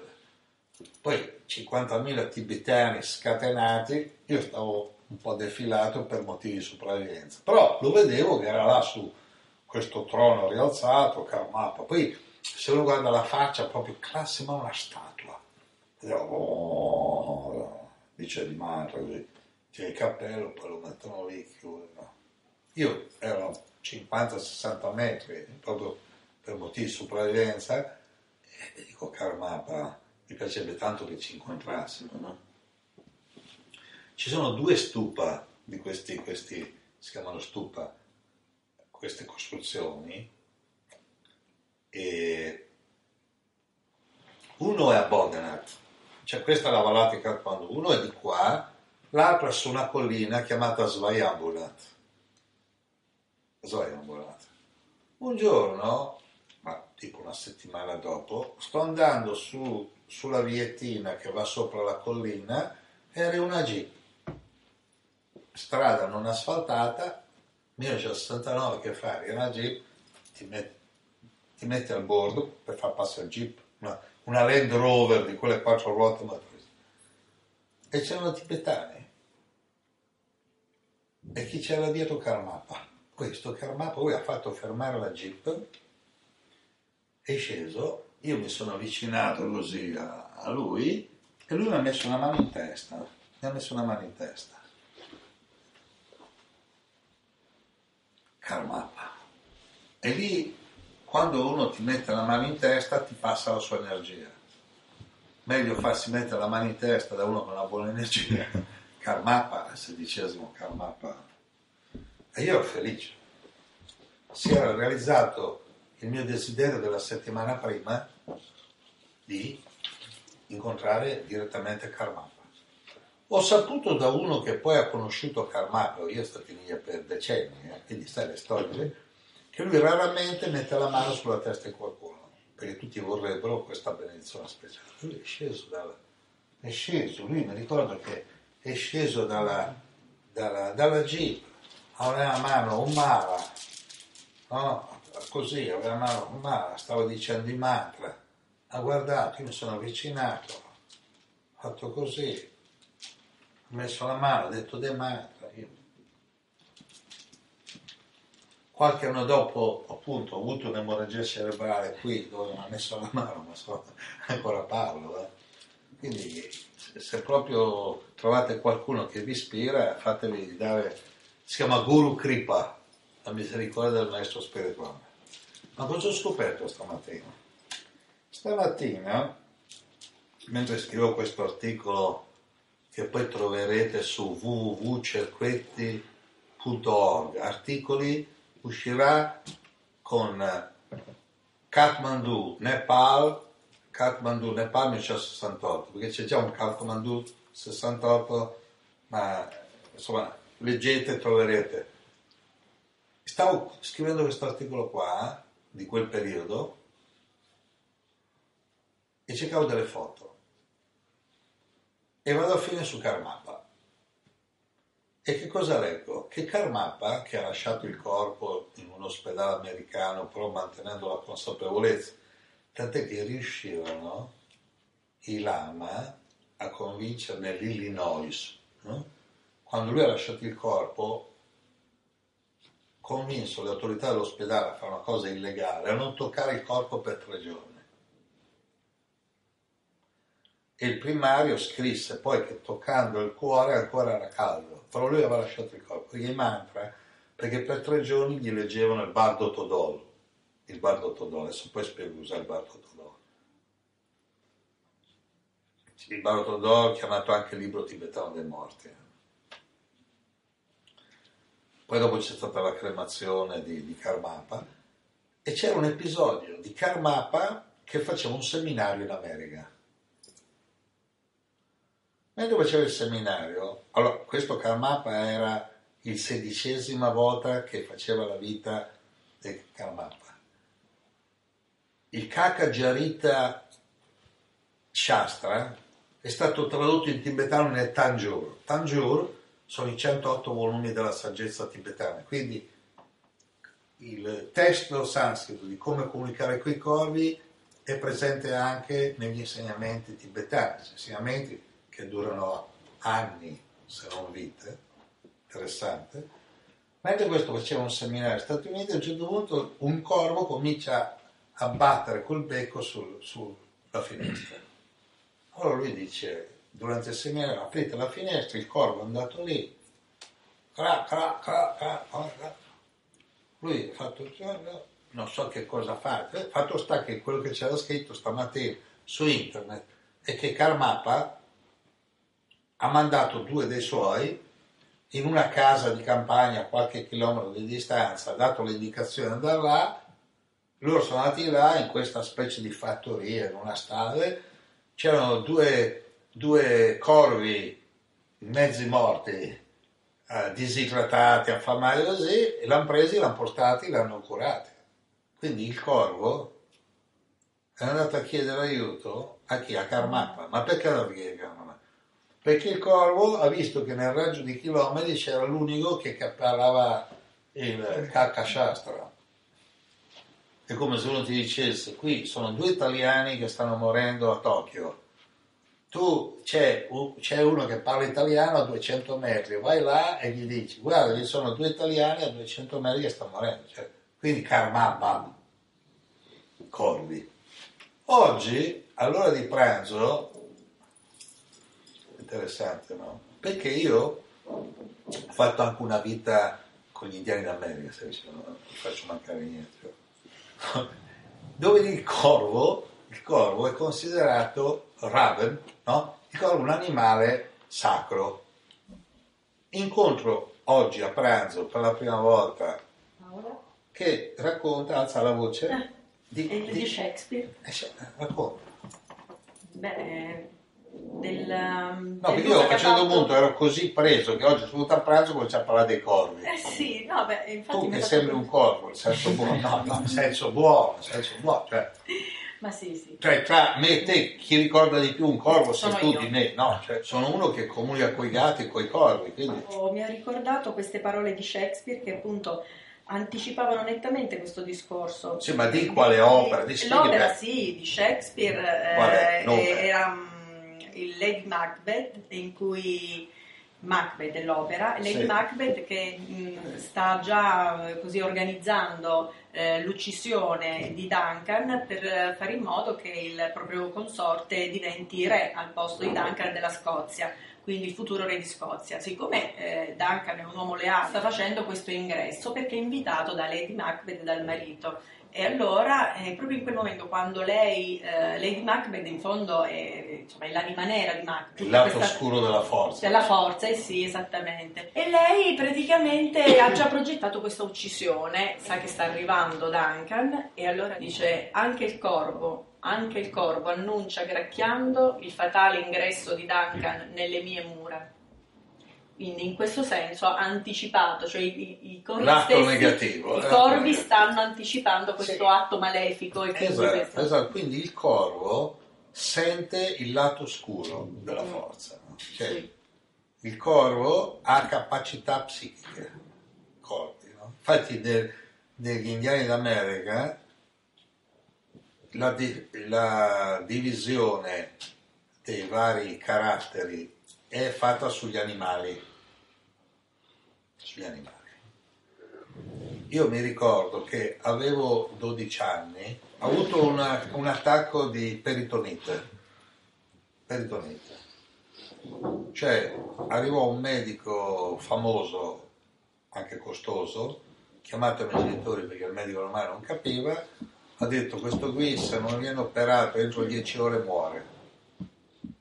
Io l'ho letto così, ricordo benissimo, il medico si chiamava Castroville, non ricordo com'è, mi ha preso per mano, ha detto ho un attacco di peritonite, operare entro 10 ore, solo che erano già le 9 di sera. Insomma, mi hanno portato all'ospedale e mi sono trovato operato. Cioè mi sono trovato con un cerotto così, oper- operato. No? Siccome non avevo niente da fare, evidentemente avevo avuto, avevo vissuto un caso di eh, anestesia totale per fare l'operazione, quindi ho piaceri, viaggi fuori dal corpo o ricordi di vite precedenti, avevo preso un quaderno e ho scritto una storia di una tribù indiana d'America. Mentre avevo sempre la fissa degli indiani di là, qua racconto la storia di una tribù, che c'era un fiume, una montagna sacra, come vivevano, dove vivevano. no?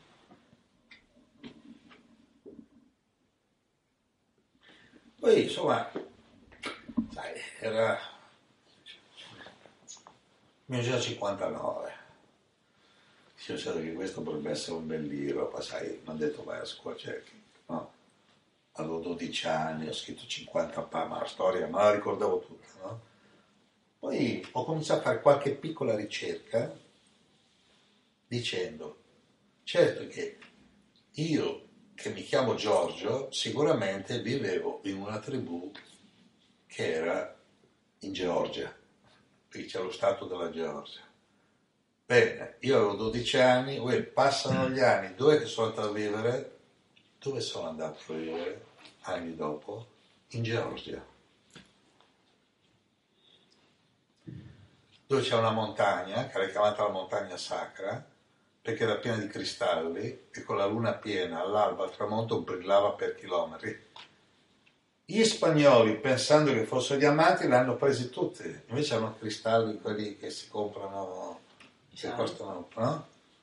Però era una montagna, adesso è liscia, Stone Mountain, si chiama la montagna di Sasso, perché hanno rubato tutto. Cioè, invece vieni in America la tenevano così, che brillava anche a chilometri con la luna piena così.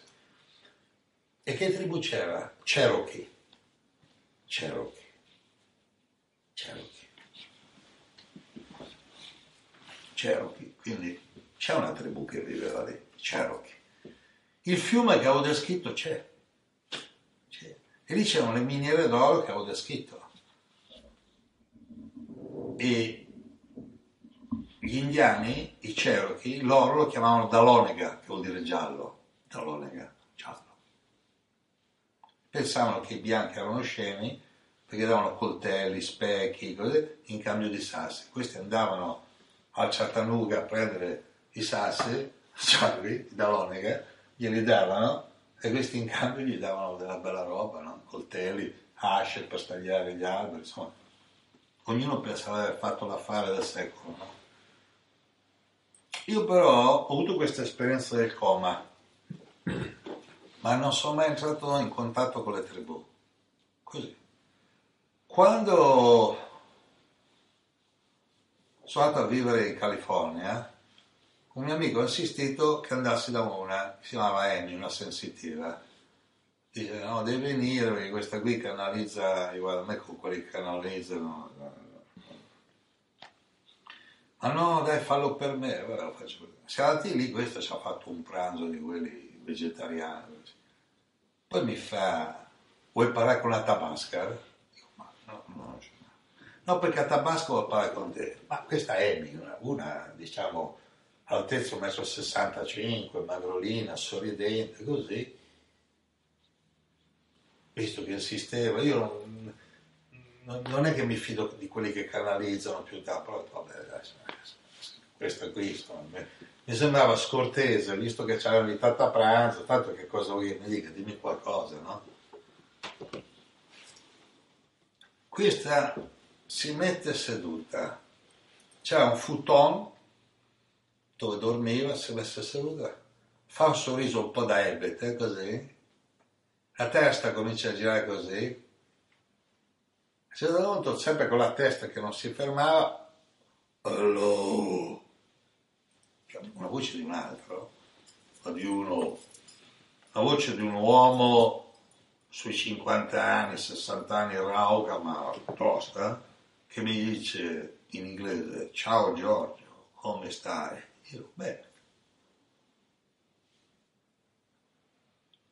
Io ho detto, sei a Tabasca, a Tabasca. A Tabasca è una tribù indiana che vive in Alaska, gli Athabasca, perché poi le tribù erano 600, non gli indiani, cioè 600 tribù diverse. Gli Athabasca erano in Alaska ed erano maestri ancora, quelli rimasti, di viaggi fuori dal corpo, cioè è una tribù che era molto conosciuta per i poteri mistici, poteri medianici. no? Lui aveva lasciato il corpo e usava due o tre persone per, per- per dare dei messaggi. Io non avevo niente da perdere, dico, dico, come va Tabasca? Dico, Bene, insomma, adesso che mi metto a imitarlo, sono cioè, cioè, very good. Beh, eh, era forte perché vedevi Amy che fino a due minuti prima, no? Ho incontrato poi un altro, di gente che canalizza giusto, ne ho visto solo due o tre. Un altro, ho avuto anche a trovarmi poi a casa, canalizzava, portato da un mio amico, il Luca Bianchi, canalizzare il dottor Fritz eh? ed eh, Gilmar. Gilmar aveva una voce tipo Messico, no? Tipo Giorgio, eh? Poi uno si mette così, dice che entrava Fritz, Fritz parlava tedesco, dava ordine? Cioè lo vedevi, ti guardava con l'occhio cattivo e faceva... Oh, no? Tant'è che Fritz guarì a Vetulia la vista. E siccome Vetulia aveva la patente che doveva guidare con gli occhiali, ha dovuto rifare la patente perché se no se gira senza occhiali c'è una multa.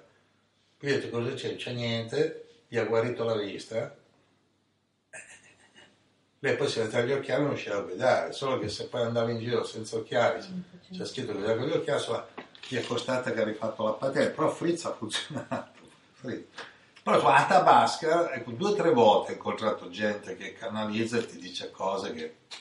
Perché poi la cosa più importante non è tanto farsi del futuro, che è tutto da vedere, farsi dire il passato.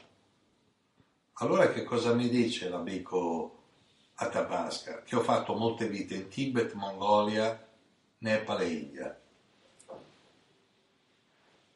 Prima, prima mi ha detto addirittura altri pianeti di cui ho memoria, ancora non ne parlo. Ho deciso di parlare di vite su altri pianeti dopo i 70 anni. Perché, sai, no, perché male che vai stai vecchio, questo sei, no?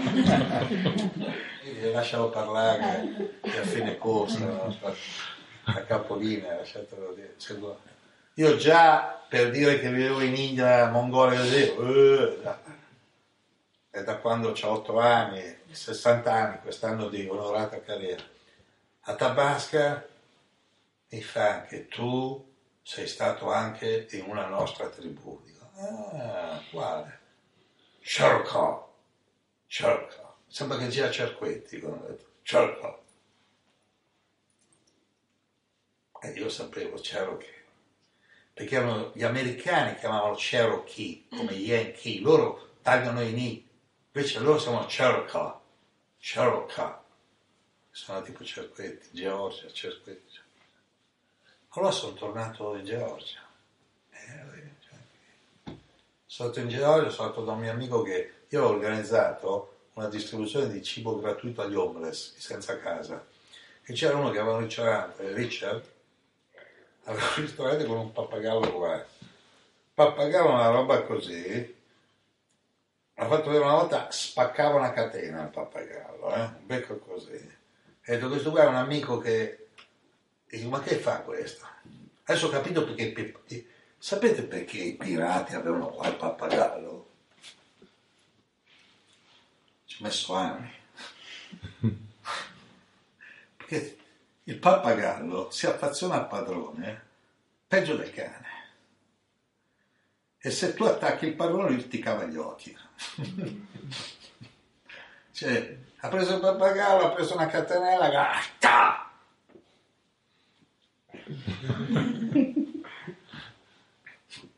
Amico! Om Shanti Om. Hai capito perché c'è il pappagallo? No, dice, c'è i pirati ognuno il pappagallo stra il pappagallo, poi vola e acchiappano. Mentre il cane gli ha il calcio, e quello... Poi quando ti fissano, so del pappagallo, poi hanno un becco pazzesco, perché è un becco breve ma con una capacità di staccare il naso, l'occhio, cioè no. No, quello era vegetariano pure per questo. Dico, Richard, lo sai che io ho vissuto con i Cherokee? Lui non batte il ciglio perché non ha messo. Devi conoscere il lupo azzurro, ma chi è il lupo azzurro? 1997 prende il telefonino, chiama, oh, sto lupo azzurro, uno maestro della medicina, maestro della medicina Cherokee, che loro, gli americani, tagliano tutti i ni, no? Baby, Yankee, Cherokee, ci prende Cherokee, Cherokee. Lo chiama, questo con la sua jeep, era di tono, dopo un quarto d'ora arriva qui, uno tipo Schwarzenegger, 1,95 m, le spalle gigantesche, capelli biondo scuro fin qua, occhi blu, color mattone col naso con la gobbetta dei Cherokee. Tutto vestito di bianco si avvicina e gli fa Brother, where have you been all this time? Tuo fratello, dove sei stato questo tempo? Io ho avuto degli impegni. messo la mano in tasca, ha preso un cristallo, mi ha detto, tiè, mi ha dato un cristallo, l'ho messo in tasca. Io ho detto, certo che sarebbe uno sballo portare questo in Italia, no? Cioè così, ma no, no, no, no. Gli ho detto, di un po', ma ti sembra giusto uccidere gli animali per mangiarli? Eh? Io per questo che poi ho fatto una vita con, con la tribù, ma io, io sono vegetariano, vegetariano.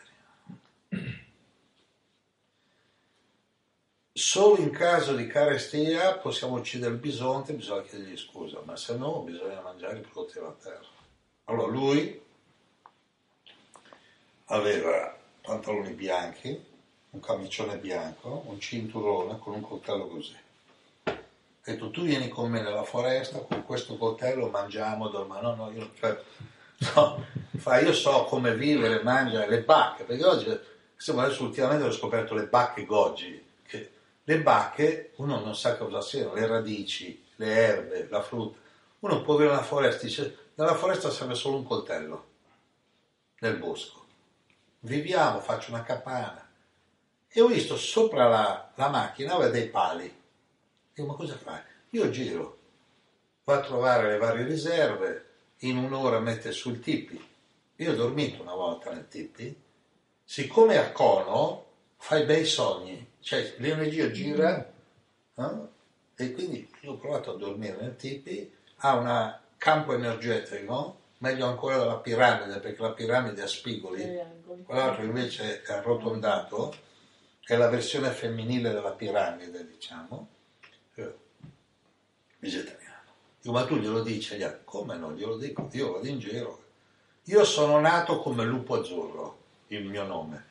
Poi i, i saggi, i Saken, li hanno ribattezzato un altro nome, colui che cammina nei sogni degli altri.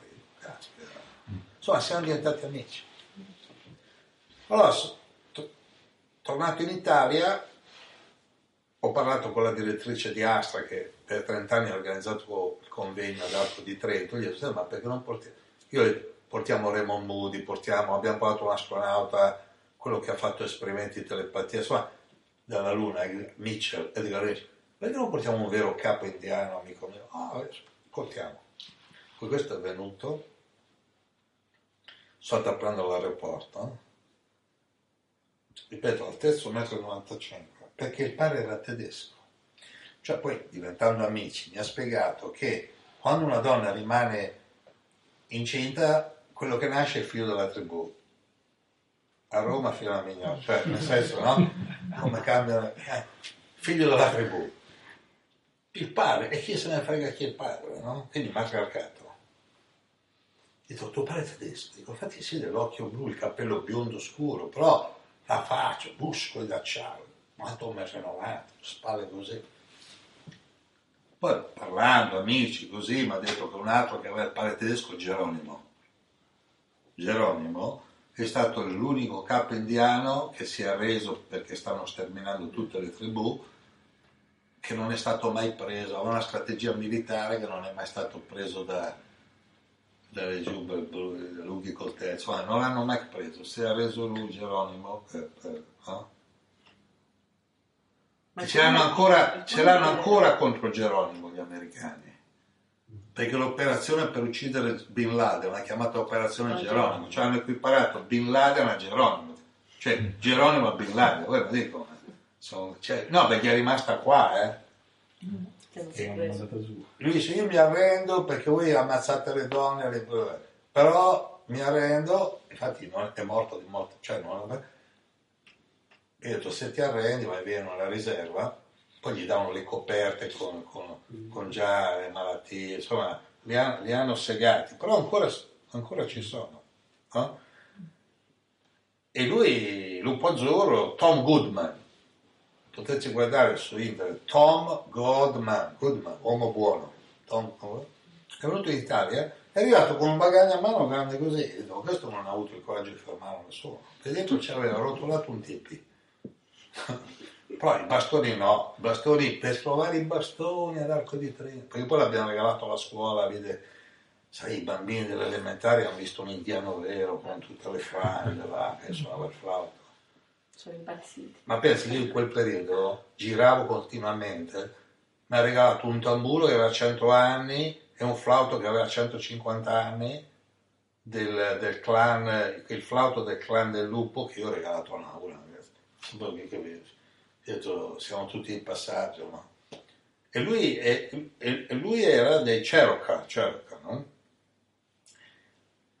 E quello che appare anche, eh, lui non appare proprio diretto perché si vede che non è proprio indiano, indiano, cioè, però è quello che appare anche nel film Balla coi lupi nella versione integrale, che adesso quella che hanno mandato al cinema due ore, quella integrale è tre ore, quella che vendono adesso home video, perché lì ci sono proprio i Cherokee. C'era il fratello di Kevin Costner che ha patteggiato, loro hanno detto noi partecipiamo solo se parliamo la lingua Cherokee, con la traduzione in inglese. c'era, c'era, e sono, non sono attori, sono proprio loro. E lui ha costruito tutte le tende, tutte le tende che si vedono nel film Balla con lui l'ha fatta lui. No? Lui è arrivato, questo bagaglio a mano, cioè, da questo non ha avuto il coraggio di fermarlo, sai, bagaglio a mano. La borsa, no? no?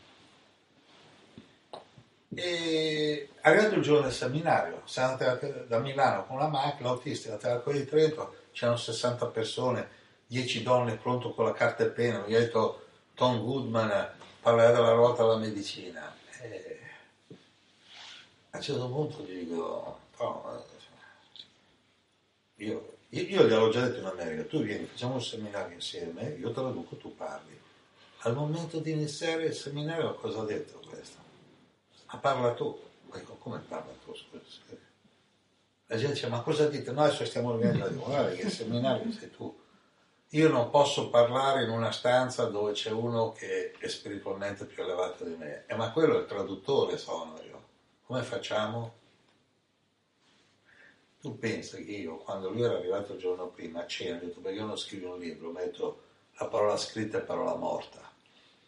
Io ho detto, io sono pieno di parole morte, quasi. Caro Tom, poi ho detto, uno meno parla, meglio è. Ah, cominciamo bene alla fine mi sono inventato, ho detto ma non c'è una che parlicchia l'inglese, una, dico, allora ha detto Tom, che adesso lui è in un'altra stanza, ogni dieci minuti uno va di là e lui ti guarda e ti dice di che clan sei. Eh? E io spiego della medicina.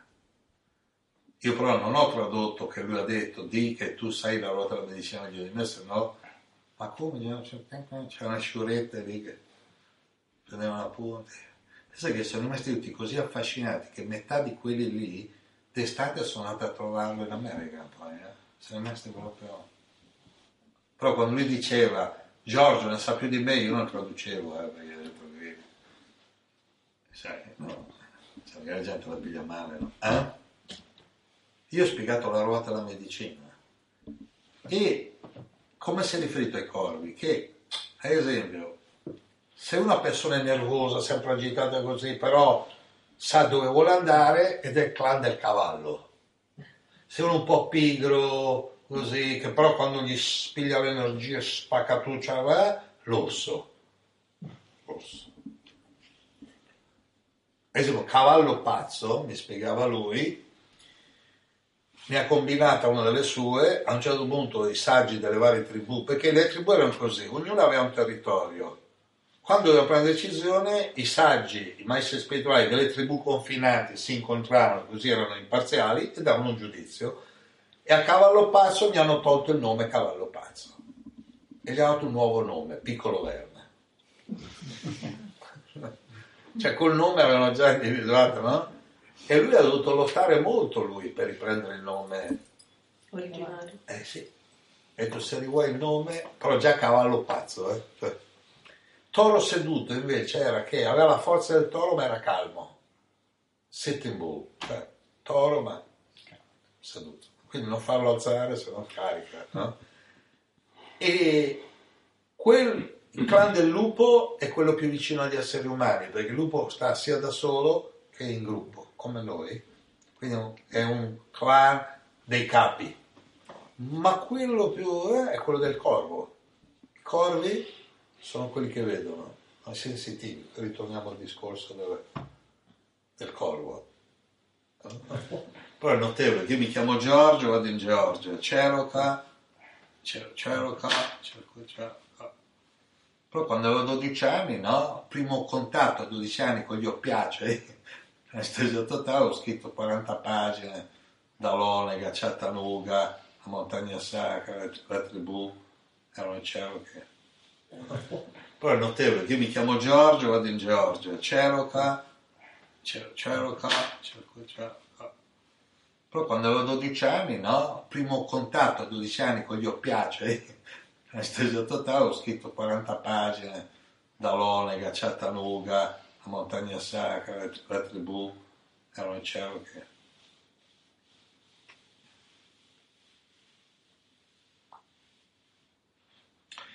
Loro Wakantanka è stato tradotto il grande spirito, ma è sbagliata la traduzione. Wakantanka vuol dire grande mistero.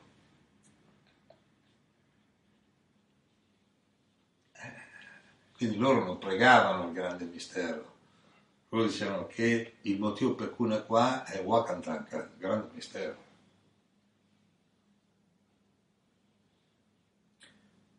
E quindi, sai, con le traduzioni svii tutto, perché cercano di rendere monoteistico Manitou, ma che c'entra Manitou? Cioè, cercano di rendere monoteistico... Eh, io poi stati una riserva, eh.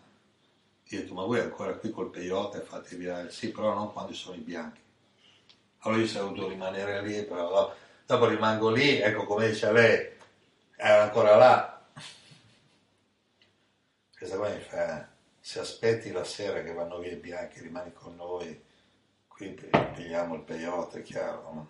Perché adesso il peyote lo puoi prendere legalmente se sei nelle riserve indiane, fuori è reato, dentro questo però in America in Colorado hanno legalizzato la marijuana, cioè c'è tutto una... Però nelle riserve Clinton nel 93, io ero negli Stati Uniti, ha firmato che, visto che lui da piccolo, cioè da piccolo, anche lui fumava, che nelle riserve si può prendere il peyote, però loro non lo danno più ai bianchi, perché i bianchi che hanno preso il peyote hanno fatto solo casino, parole testuali.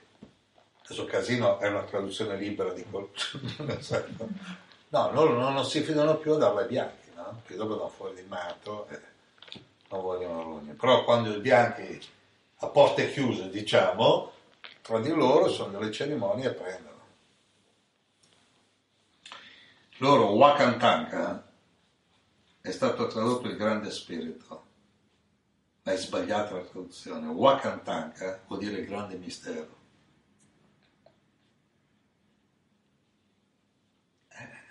Quindi loro non pregavano il grande mistero, loro dicevano che il motivo per cui è qua è Wakantanka, il grande mistero.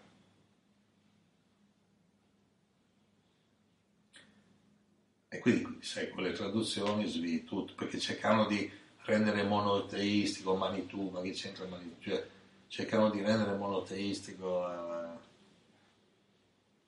Io poi stati una riserva, eh? Io ho detto, ma voi ancora qui col peyote fate via? Sì, però non quando sono i bianchi. Allora io sono dovuto rimanere lì, però dopo rimango lì, ecco come dice lei, era ancora là. Questa qua mi fa, se aspetti la sera che vanno via i bianchi, rimani con noi, qui pigliamo il peyote, è chiaro, no? Perché adesso il peyote lo puoi prendere legalmente se sei nelle riserve indiane, fuori è reato, dentro questo però in America in Colorado hanno legalizzato la marijuana, cioè c'è tutto una... Però nelle riserve Clinton nel 93, io ero negli Stati Uniti, ha firmato che, visto che lui da piccolo, cioè da piccolo, anche lui fumava, che nelle riserve si può prendere il peyote, però loro non lo danno più ai bianchi, perché i bianchi che hanno preso il peyote hanno fatto solo casino, parole testuali. Adesso casino è una traduzione libera di quel... No, loro non, non, si fidano più a darle ai bianchi, no? Perché dopo danno fuori di matto e non vogliono rogne. Però quando i bianchi a porte chiuse, diciamo, tra di loro sono delle cerimonie e prendono. Solo che poi con Tom, Tom con, con, con Lupa Giù, insomma con lui siamo rimasti in buoni rapporti. Eh? Lui vive ad Ayahuassi, ecco sì, con Ayahuassi è una parola cherokee, vuol dire tre fiumi. Qual è il punto più sacro dell'India dove si incontrano tre fiumi, Triveni? Il Gange, lo Yamuna e Sarasvati. Solo che dicevo che Sarasvati è un fiume mitologico, invece dal satellite si vede che c'è la traccia di un terzo fiume che nel corso del secolo si è asciugato. Si chiama Triveni. Veni, da quella parola italiana vena, che vuol dire scorrimento, fiume, acqua, liquido che scorre. E là si chiama, e lui dove stava lui, la tribù è Ayahuassi, quindi vedi molte, no? A Tabasca, se ti interessa, ha detto, vuoi sapere dove eri su altri pianeti? Sì, nelle Pleiadi. Interessante. Lupo Azzurro mi ha detto, noi veniamo dalle Pleiadi, noi, i Cherokee. Cioè, perché altri mi hanno detto che erano da cioè, non è che tutti, no? E loro chiamano gli extraterrestri, quelli che non chiamano gli alieni, loro li chiamano Cacinas.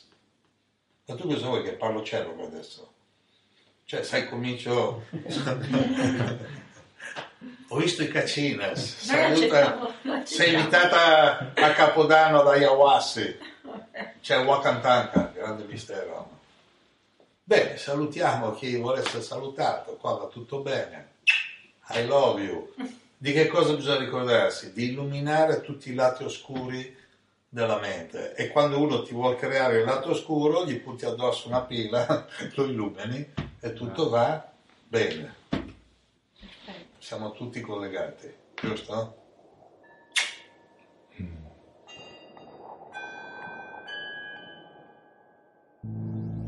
Hare Krishna, Hare Krishna, Krishna Krishna, Hare Hare.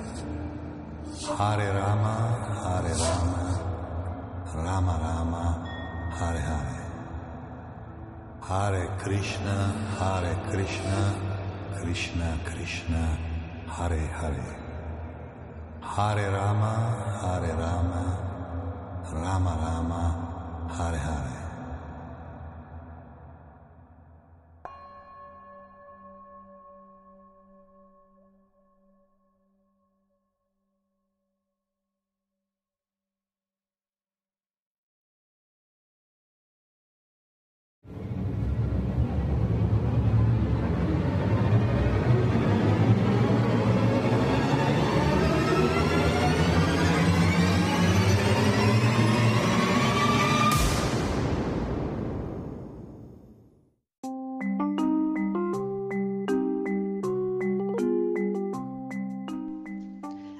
Ebbene sì, sei su letteralmente Radio Yoga Network, la mia radio, la tua radio.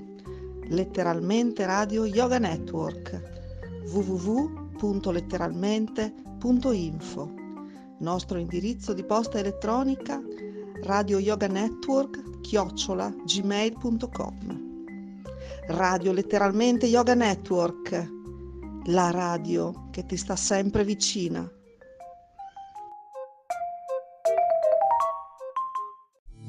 Wow.